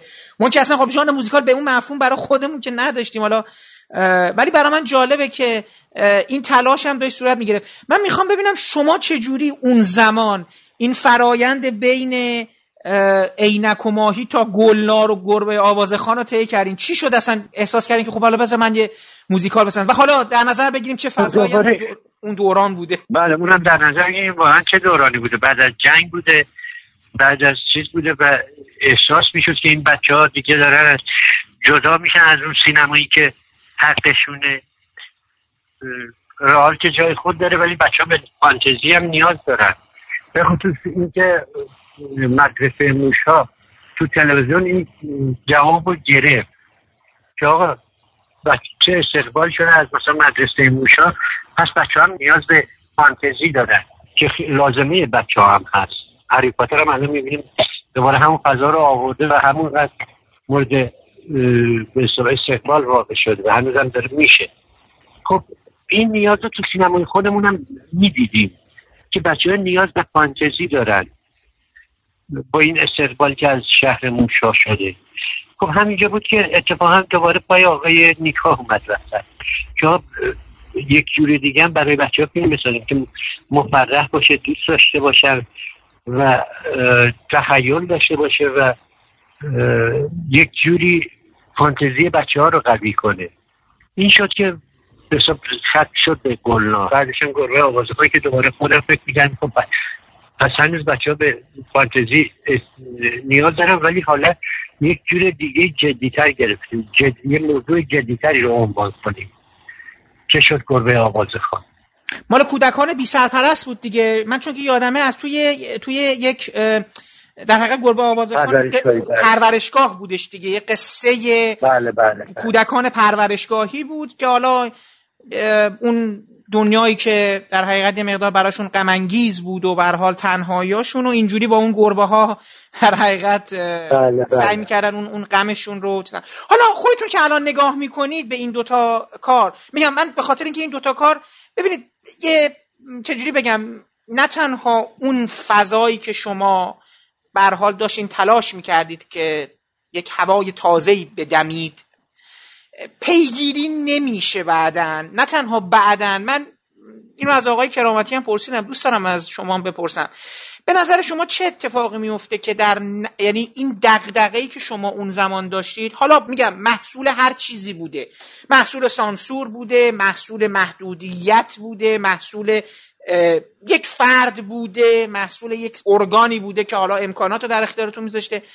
این چرا چرا به نظر شما در نسل جدیدی از فیلمسازهایی که وارد این عرصه میشن به هر حال با ضعف و قوت که اون آثار داشته من احساس می‌کنم کسی از این قضیه میراستاری نکرد سعی نکرد اصلا پیگیری به اون مفهوم بکنه. اینو شما محصول چی می‌دونید؟ حالا آدم رو بذاریم که یک یک چیزی هم وجود داره. خب اونم سرمایه است. رکن اصلی سینماست سرمایه. و یک چیزی که وجود داشته همیشه داشته. بعد از هر به پیروزی یا بعد از هر استقبالی یا ببینیم که یک سری مشابه سازی ها شروع میشه. انگار شما یک چیزی رو می‌سازه یه فرمولی به دست میاد اون فرمول میشه فرمول موفقیت فیلم ها به خاطر بعد از موفقیت که فیلم های کودکان اون دوران داشتن.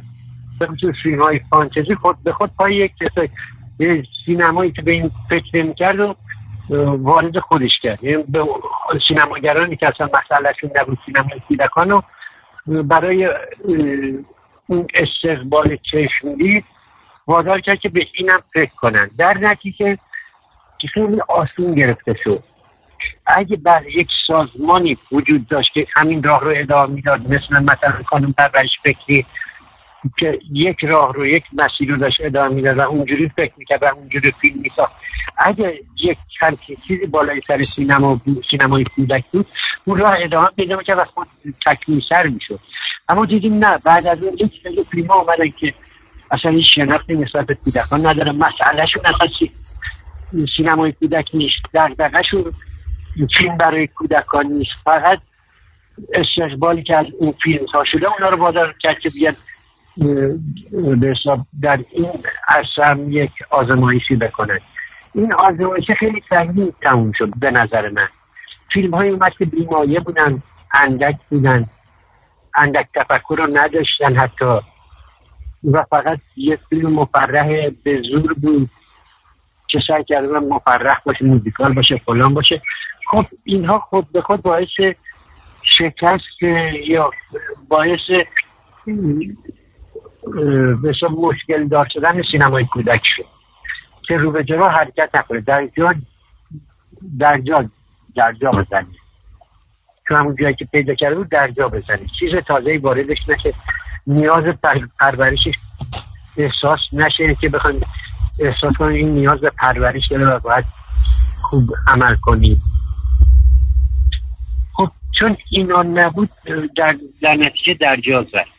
در حد همون چند تا فیلم ولی خب این بعدا در نسل جدیدم پیگیری دیگه نمیشه دیگه به اون مفهوم. البته خیلی جالبه. من امسال داشتم جشنواره خبرهای جشنواره کودک امسال رو دنبال می‌کردم.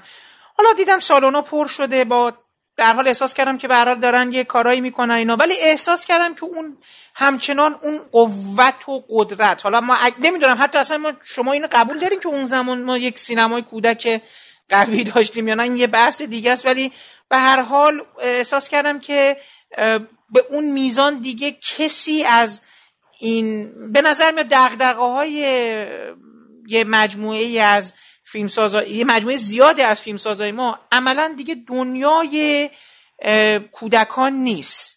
دیگه حالا به چیزهای دیگه ای دارن فکر می‌کنن به شدت. دقدقهشون نیست. خب ولی یک جشنواره از که به حساب میراث اون سال هاست مونده رو دستش. درست و این جشنواره باید فیلم داشته باشه. باید حرکت به جلو داشته باشه به ظاهر حداقل.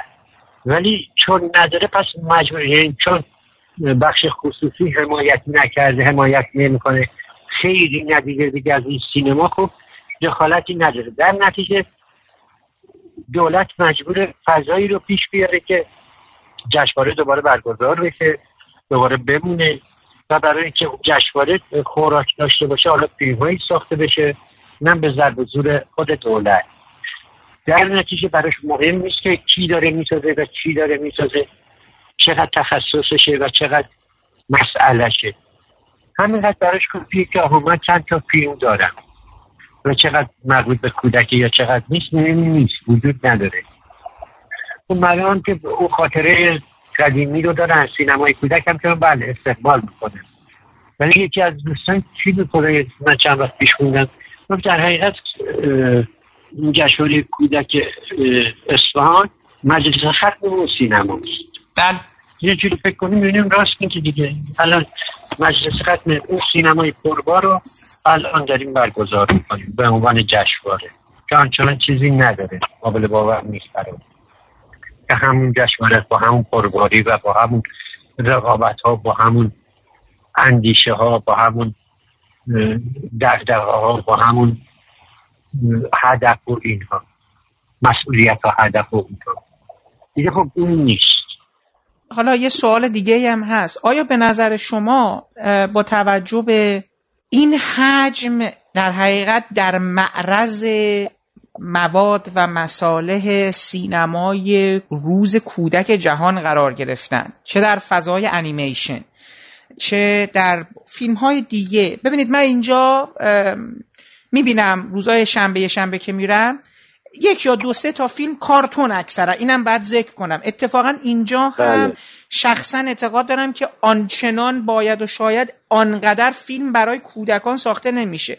اون مجموعه فیلم هایی که داره در حقیقت موتور بردن بچه ها رو به سینما می‌سازه در حقیقت کارتون ها هست تا یک سنی و از یه سنی به بعد دیگه مثلا هری پاتر و اینا با اینکه فضا مثلا چه میگم خشونت داره توش یه مقدار ترس داره چیزایی داره که دیگه با درجه سنی دوازده به بعد حالا من می‌خوام اینو از شما بپرسم بله. فکر می‌کنید توی ایران با این اندازه در معرض حالا فیلم های دوبله یعنی حقیقت کارتون های دوبله قرار گرفتن و فیلم های دیگه که داره از حالا غرب و شرق و اینا میاد.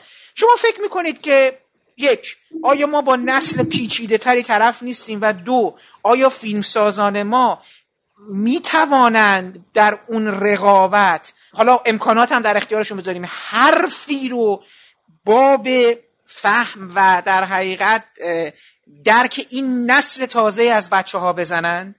مثلا خودم از شما می‌خوام بپرسم. شما الان خودتون موقعی که اگر می‌خواین دست به قلم ببرید برای نوشتن یک فیلم نامه نگرانی هاتون بیشتر یعنی در حقیقت نگرانی های ارتباط برقرار کردن با این نسل رو بیشتر از دهه 60 و 70 ندارید خودتون؟ خب چرا؟ مشخصه. چون من یک دوره ارتباطم قطع شد ولی تا بینندم ادامه داد. تماشاگرم ادامه داد اسم خوبم ادامه- داد. با سینمای جهان ادامه داد. چون جایگزین فیلم من شد سینمای جهان. من فیلم نساختم ولی سینمای جهان فیلم ساخت برای بچه حالا به وسیله دیویدی اینا در دسترسشون بود ولی این وسط یک چیز دیگه هم خوشحال کننده است از نظر من این که اه، سینمای فیلم های کارتون ما یا انیمیشن ما چه خوب شد. ما پارسال یکی دو فیلم داشتیم که خیلی فروش خوبی داشتن برای انیمیشن بودن. مال ایران انیمیشن های ایرانی بودن که خوب فروختن. بله شاهزاده روم. یکی شاهزاده روم هستش دیگه اون خیلی فروخت که. بله بله. خب الان هم خوب داره استقبال میشه از طرف فیلمسازایی که دغدغه‌شون انیمیشنه و به نوعی مربوط میشه به سینمای کودک. یعنی یک انیمیشن خاص چیز نیست.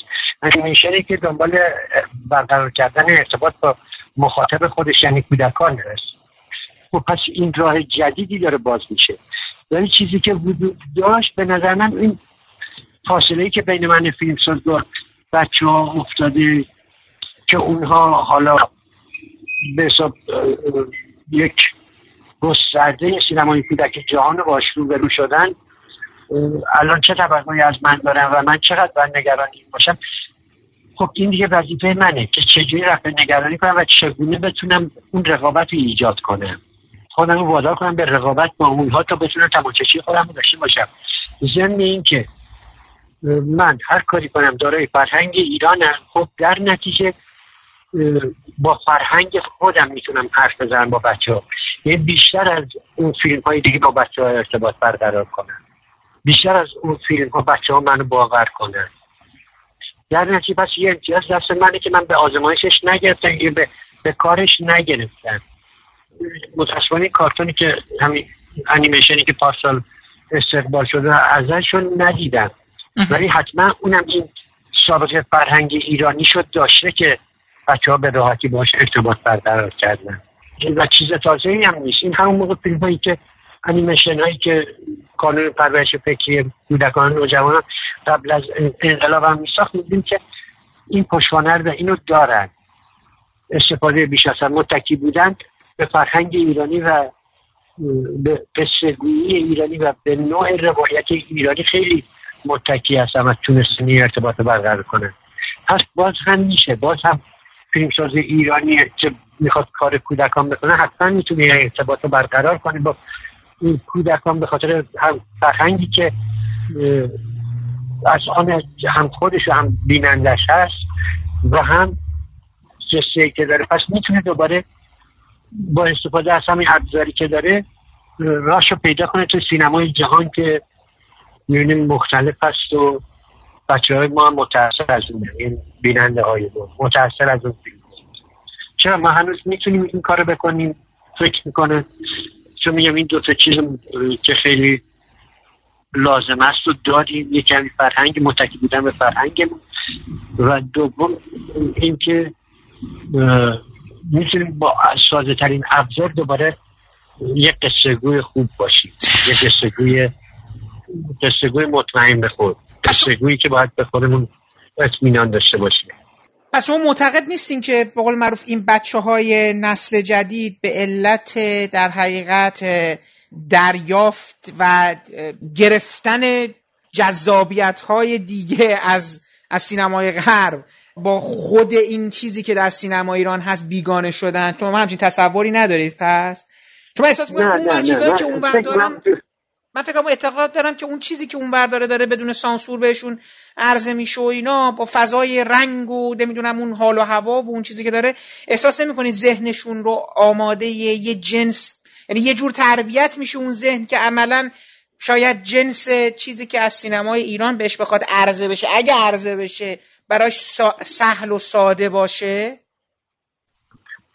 نه من اینجوری فکر نمی چون اون موقع من هم وظیفه دارم با اون فیلم هایی که بچه ها دیدن و باورش کردن و فیلم های غیر از ایرانی که دیدن انیمیشن هر کدوم دیدن و دوست داشتن من مجبورم با اونا رقابت کنم. تا بچه ها به حرف منم گوش کنم. من فیلم ساز ایرانی رو. بچه با فیلم منم باور کنن و بهش اعتماد کنن و به دیدنش بنشینن. پس من هنوز این فرصت رو دارم. اگه اینو تو مسئولیت خودم بدونم که حالا با صنعتی که اونا دارن و حرف می‌زنن منم سعی کنم نقطه مقابل اونها رو پیدا کنم. منم همون صنعت رو به کار بگیرم. منم توانایی ها برسونم در حد همون صنعتی که اونا به راحتی باش حرف می‌زنن بچه ها دوست دارن. پس منم نیاز دارم به اون صنعت دیگه که با اون صنعت حرفمو بزنم. حالا اون صنعت می‌تونه نمی‌دونم ویژوالی باشه که الان هست یا حتی انیمیشن هایی که الان هست و می‌تونیم رقابت کنیم و رقابت خوبی هم هست. چون می‌خوایم توجه یک دوستان قدیمی خودمون تماشاچیان قدیمی خودمون رو دوباره به خودمون جلب کنیم. پس این رقابت رو لازم داریم. پس باید باش به این رقابت دست بزنیم تا بتونیم جایگاه دوباره خودمون رو پیدا کنیم. نه من فکر می‌کنم دوباره میشه بچه ها رو به حساب برگردون به خودمون به فیلم های خودمون به انگیشه های خودمون به آثار خودمون. اونجوری نیست. ما می‌تونیم جذاب بسازیم. من مثلا اینه ما هم همینجوری داریم فکر کنم حالا به این تئاتر ما هم نگاه کنیم ببینیم تئاتر کودکان ما هم همینجوره. بله. هم به شدت دارن سعی می‌کنن که جذاب باشن. یا ابزاری رو برای جذابیت خودشون به کار بگیرن که تا الان استفاده نمی‌شده. از قبل هم همین بوده. از قدیم که اصلا تئاتر کودک را افتاد می‌بینیم همین بوده. برادران مفیدم تو همین راه بودم جن مفیدم همین چیز رو داشت.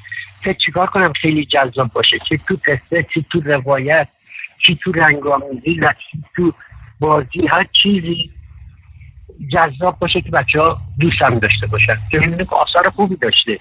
ما الان هم می‌تونیم دوباره همون کار کنیم. باید رقابت کنیم و برای این رقابت ابزار تازه نیاز داریم تا بتونیم مثل همونها حرف بزنیم و بچه ما رو باور کنه. نه من فکر کنم هنوز میشه هنوز میشه. چه چیزی مجذوبشون کرده بچه ها رو ما هم همون سعی کنیم همون کار رو بکنیم. چه چیزی رو بیاریم که بچه ها رو دوباره مجذوب کنیم جذبشون کنیم تو مجموعه این همه فیلمنامه هایی که در این سالها نوشتید چیزی بوده که خیلی علاقه داشته باشید بسازید ولی حالا یا امکانات یا نظر شخصی افراد نذاشته باشه در مورد کودکان بسازید؟ این سوال رو بذارید. من در این فرمودین که یه مدتی برای شما فاصله افتاد. من دوست دارم بدونم که بعد از اینکه این فاصله میفته به نظر میاد که حالا نمی‌دونم اگه اونو محصول اون فاصله بدونیم. شما اصولا نگاهتون یه مقدار عبوستر هم میشه. خب بازی بزرگان بعد از گربه آوازخانه دیگه و بعدش هم حالا دیگه یه مقدار احساس می‌کنم جدیتر میشین و کلا دیگه وارد یک عرصه برای فیلمنامه های بزرگ سالان میشید و که اصلا همزمان داشتین پیگیری می‌کردین دیگه. بعد فیلم های بعدی خودتونم مثل کافه ترانزیت و اینا که دیگه اصلا کاملا دیگه قصه های بزرگ سالان هستش برای من جالب این حرکت شما از سینمای کودک به عنوان البته اینو می‌دونم که خب هر کسی دغدغاش در سنین مختلف در شرایط اجتماعی مختلف کاملا فرق می‌کنه. ولی می‌خوام ببینم که مثلا تو اون سالها فیلمنامه چیزی بودش که بخواین بسازید و مثلا امکان ساختش پیش نمیاد و این عامل شد که به دنیای بزرگترها دیگه وارد بشید و مسائلی جدی نه نه. نه این نبوده برای خودم اینجوری نبوده. برای خودم همیشه این بوده که حرفی دارم پس یه حرفی داشتم اونو میساختم. حالا این حرف من با کودکان بوده برای کودکان بوده درباره کودکان بوده یا نه این حرف من با برای بزرگها بوده و خواستم این بار با بزرگترها حرف بزنم به جایی که کودکان. نه هر وقت حرفی داشتم سعی کردم اون رو عنوان کنم. حالا یک بار با بچه ها بوده یک بار با بزرگترها بوده. بازی بزرگان هم همین رو بود. به ظاهر مال کودکانه در هیچه کودکانه. بله، ولی در اصل با بزرگانه. بزرگانه. بله. بله به خاطر همین بوده اون موقع باید اون حرف رو می‌زدم. مثلا هم موقع داشتم فکر میگم اگه من بخوام فیلم اون سالها بود که تازه فیلم تنها در خانه اومده بود تنها در خانه یک. گفته بودم خب اگه بچه من بچه ایرانی تو خونش تنها باشه چی میشه؟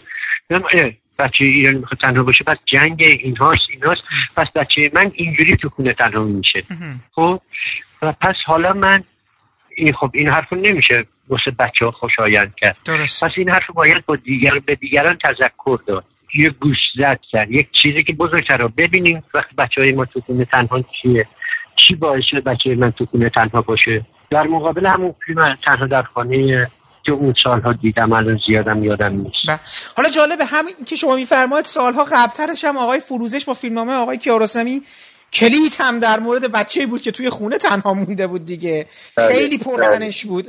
خب این البته شاید ببینید بله. نکته همینجاست. الان که نکته که شما میگید هر حال فیلم ایرانی در دوران جنگ و بعد از جنگ تنهایی کودک در خانهش میشه کلید و بازی بزرگان حالا بله، آمریکاییش بله. میشه تنها در خانه این باید بدونیم که داریم در مورد کجا صحبت می‌کنیم دیگه این شاید یه درسته. تصویری هم داره از جامعه ما میده دیگه یعنی حالا جالب بود یک مقاله هم چندم شاید گلنار و گربه آوازخان به مفهومی واکنشی بوده درباره نبودن خیلی چیزها یعنی اگر آوازی هست اگر میگم مثلا سینما اون نبودن آواز یه مقدار خنده یه مقدار رقص چون گربه ها میرقصیدن دیگه بله. ما آدم ها که نمی‌تونستن بله، بله.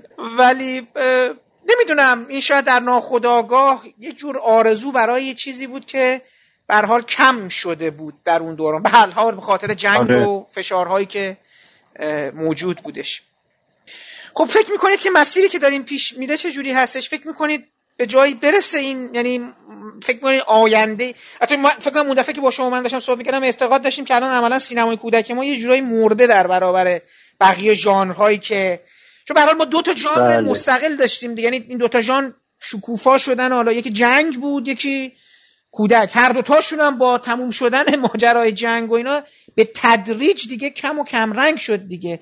بقیه تلاش هم تلاش های بله. در حقیقت ارگانیه. به نظر میاد که شما میگین هل دادنه تا اینکه از درون بجوشه. خب شما حالا مسیری رو بر آینده رو برای این قضیه متصور هستید؟ فکر می‌کنید که یا در حقیقت پیشنهادتون چیه؟ در حقیقت پیشنهادتون چیه؟ من- پیش کسوت این من هستی پیشنهادی ندارم. من واقعا پیشنهادی ندارم. چون پیشنهادم داشته باشم باید دغدغه کسی باشه. درست. تا این سینما و اوقات فراغت بچه ها دغدغه بچه های ما که هیچی ندارن جز همین تلویزیون با چهار تا کارتون. تا دغدغه مسئولین و مدیران فرهنگیمون نشه فایده نداره. وقتی دغدغهشون شد دغدغهشون شد که بچه های ما باید چیزی تفریحی داشته باشن باید چیزی از تسلط یک فرهنگ دیگه در بیاد. اون موقع میشه که دوباره سینمای کودک ما درست خواهد شد. دوباره جون خواهد گرفت و دوباره پربار خواهد شد. بدون حتی میشه گفت بدون ترس از چیزی ترس از غرب و فیلم های رنگ و رنگی که دارن. من امیدوارم ولی تا وقتی که دغدغه نشده نه. دغدغه مدیران و مسئولان فرهنگیمون نشده نه. نمیشه گفت.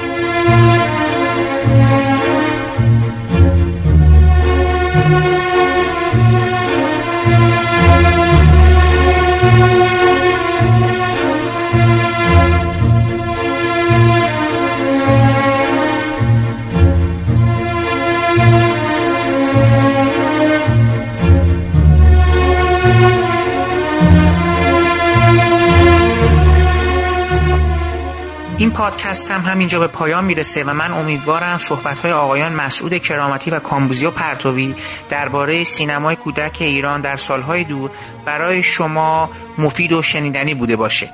پیش از خدافزی باید از زحمات آقای محمد شکیبا که تدوین این پادکست رو به عهده داشتن تشکر کنم و برای رعایت نصف نیمه حق معلف از قطعات موسیقی که از اونها در این پادکست استفاده کردیم نام ببرم. موسیقی تیتراژ به عنوان رقص گدایی از ساخته های گروه کلزماتیکس هستش و برگرفته شده از آلبوم موسیقی جنزده.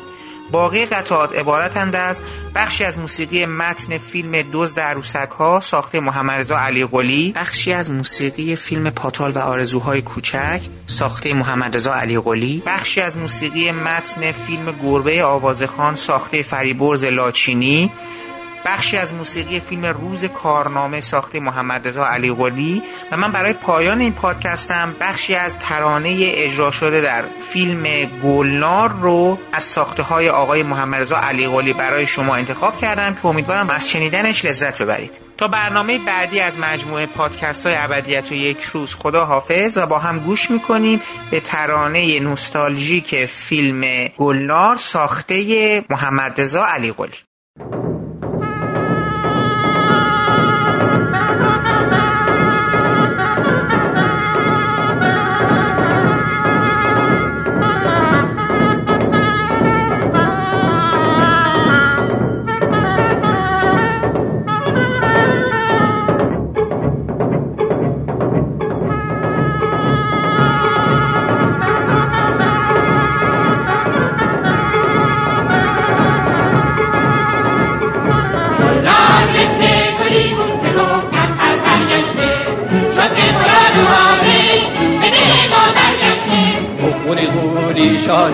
رنج و غم آزادیم روزا دیگه سپیدم شبها پر از امیدم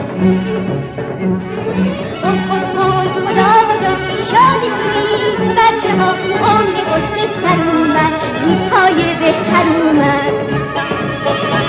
گلنار مثل گلی بود که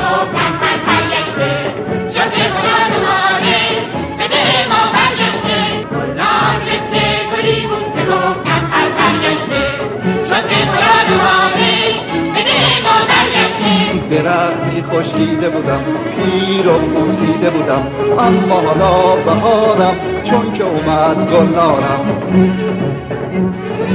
آینه بندون کنی ده رو چراغون کنی نور چشمونم اومد چراغ خونم.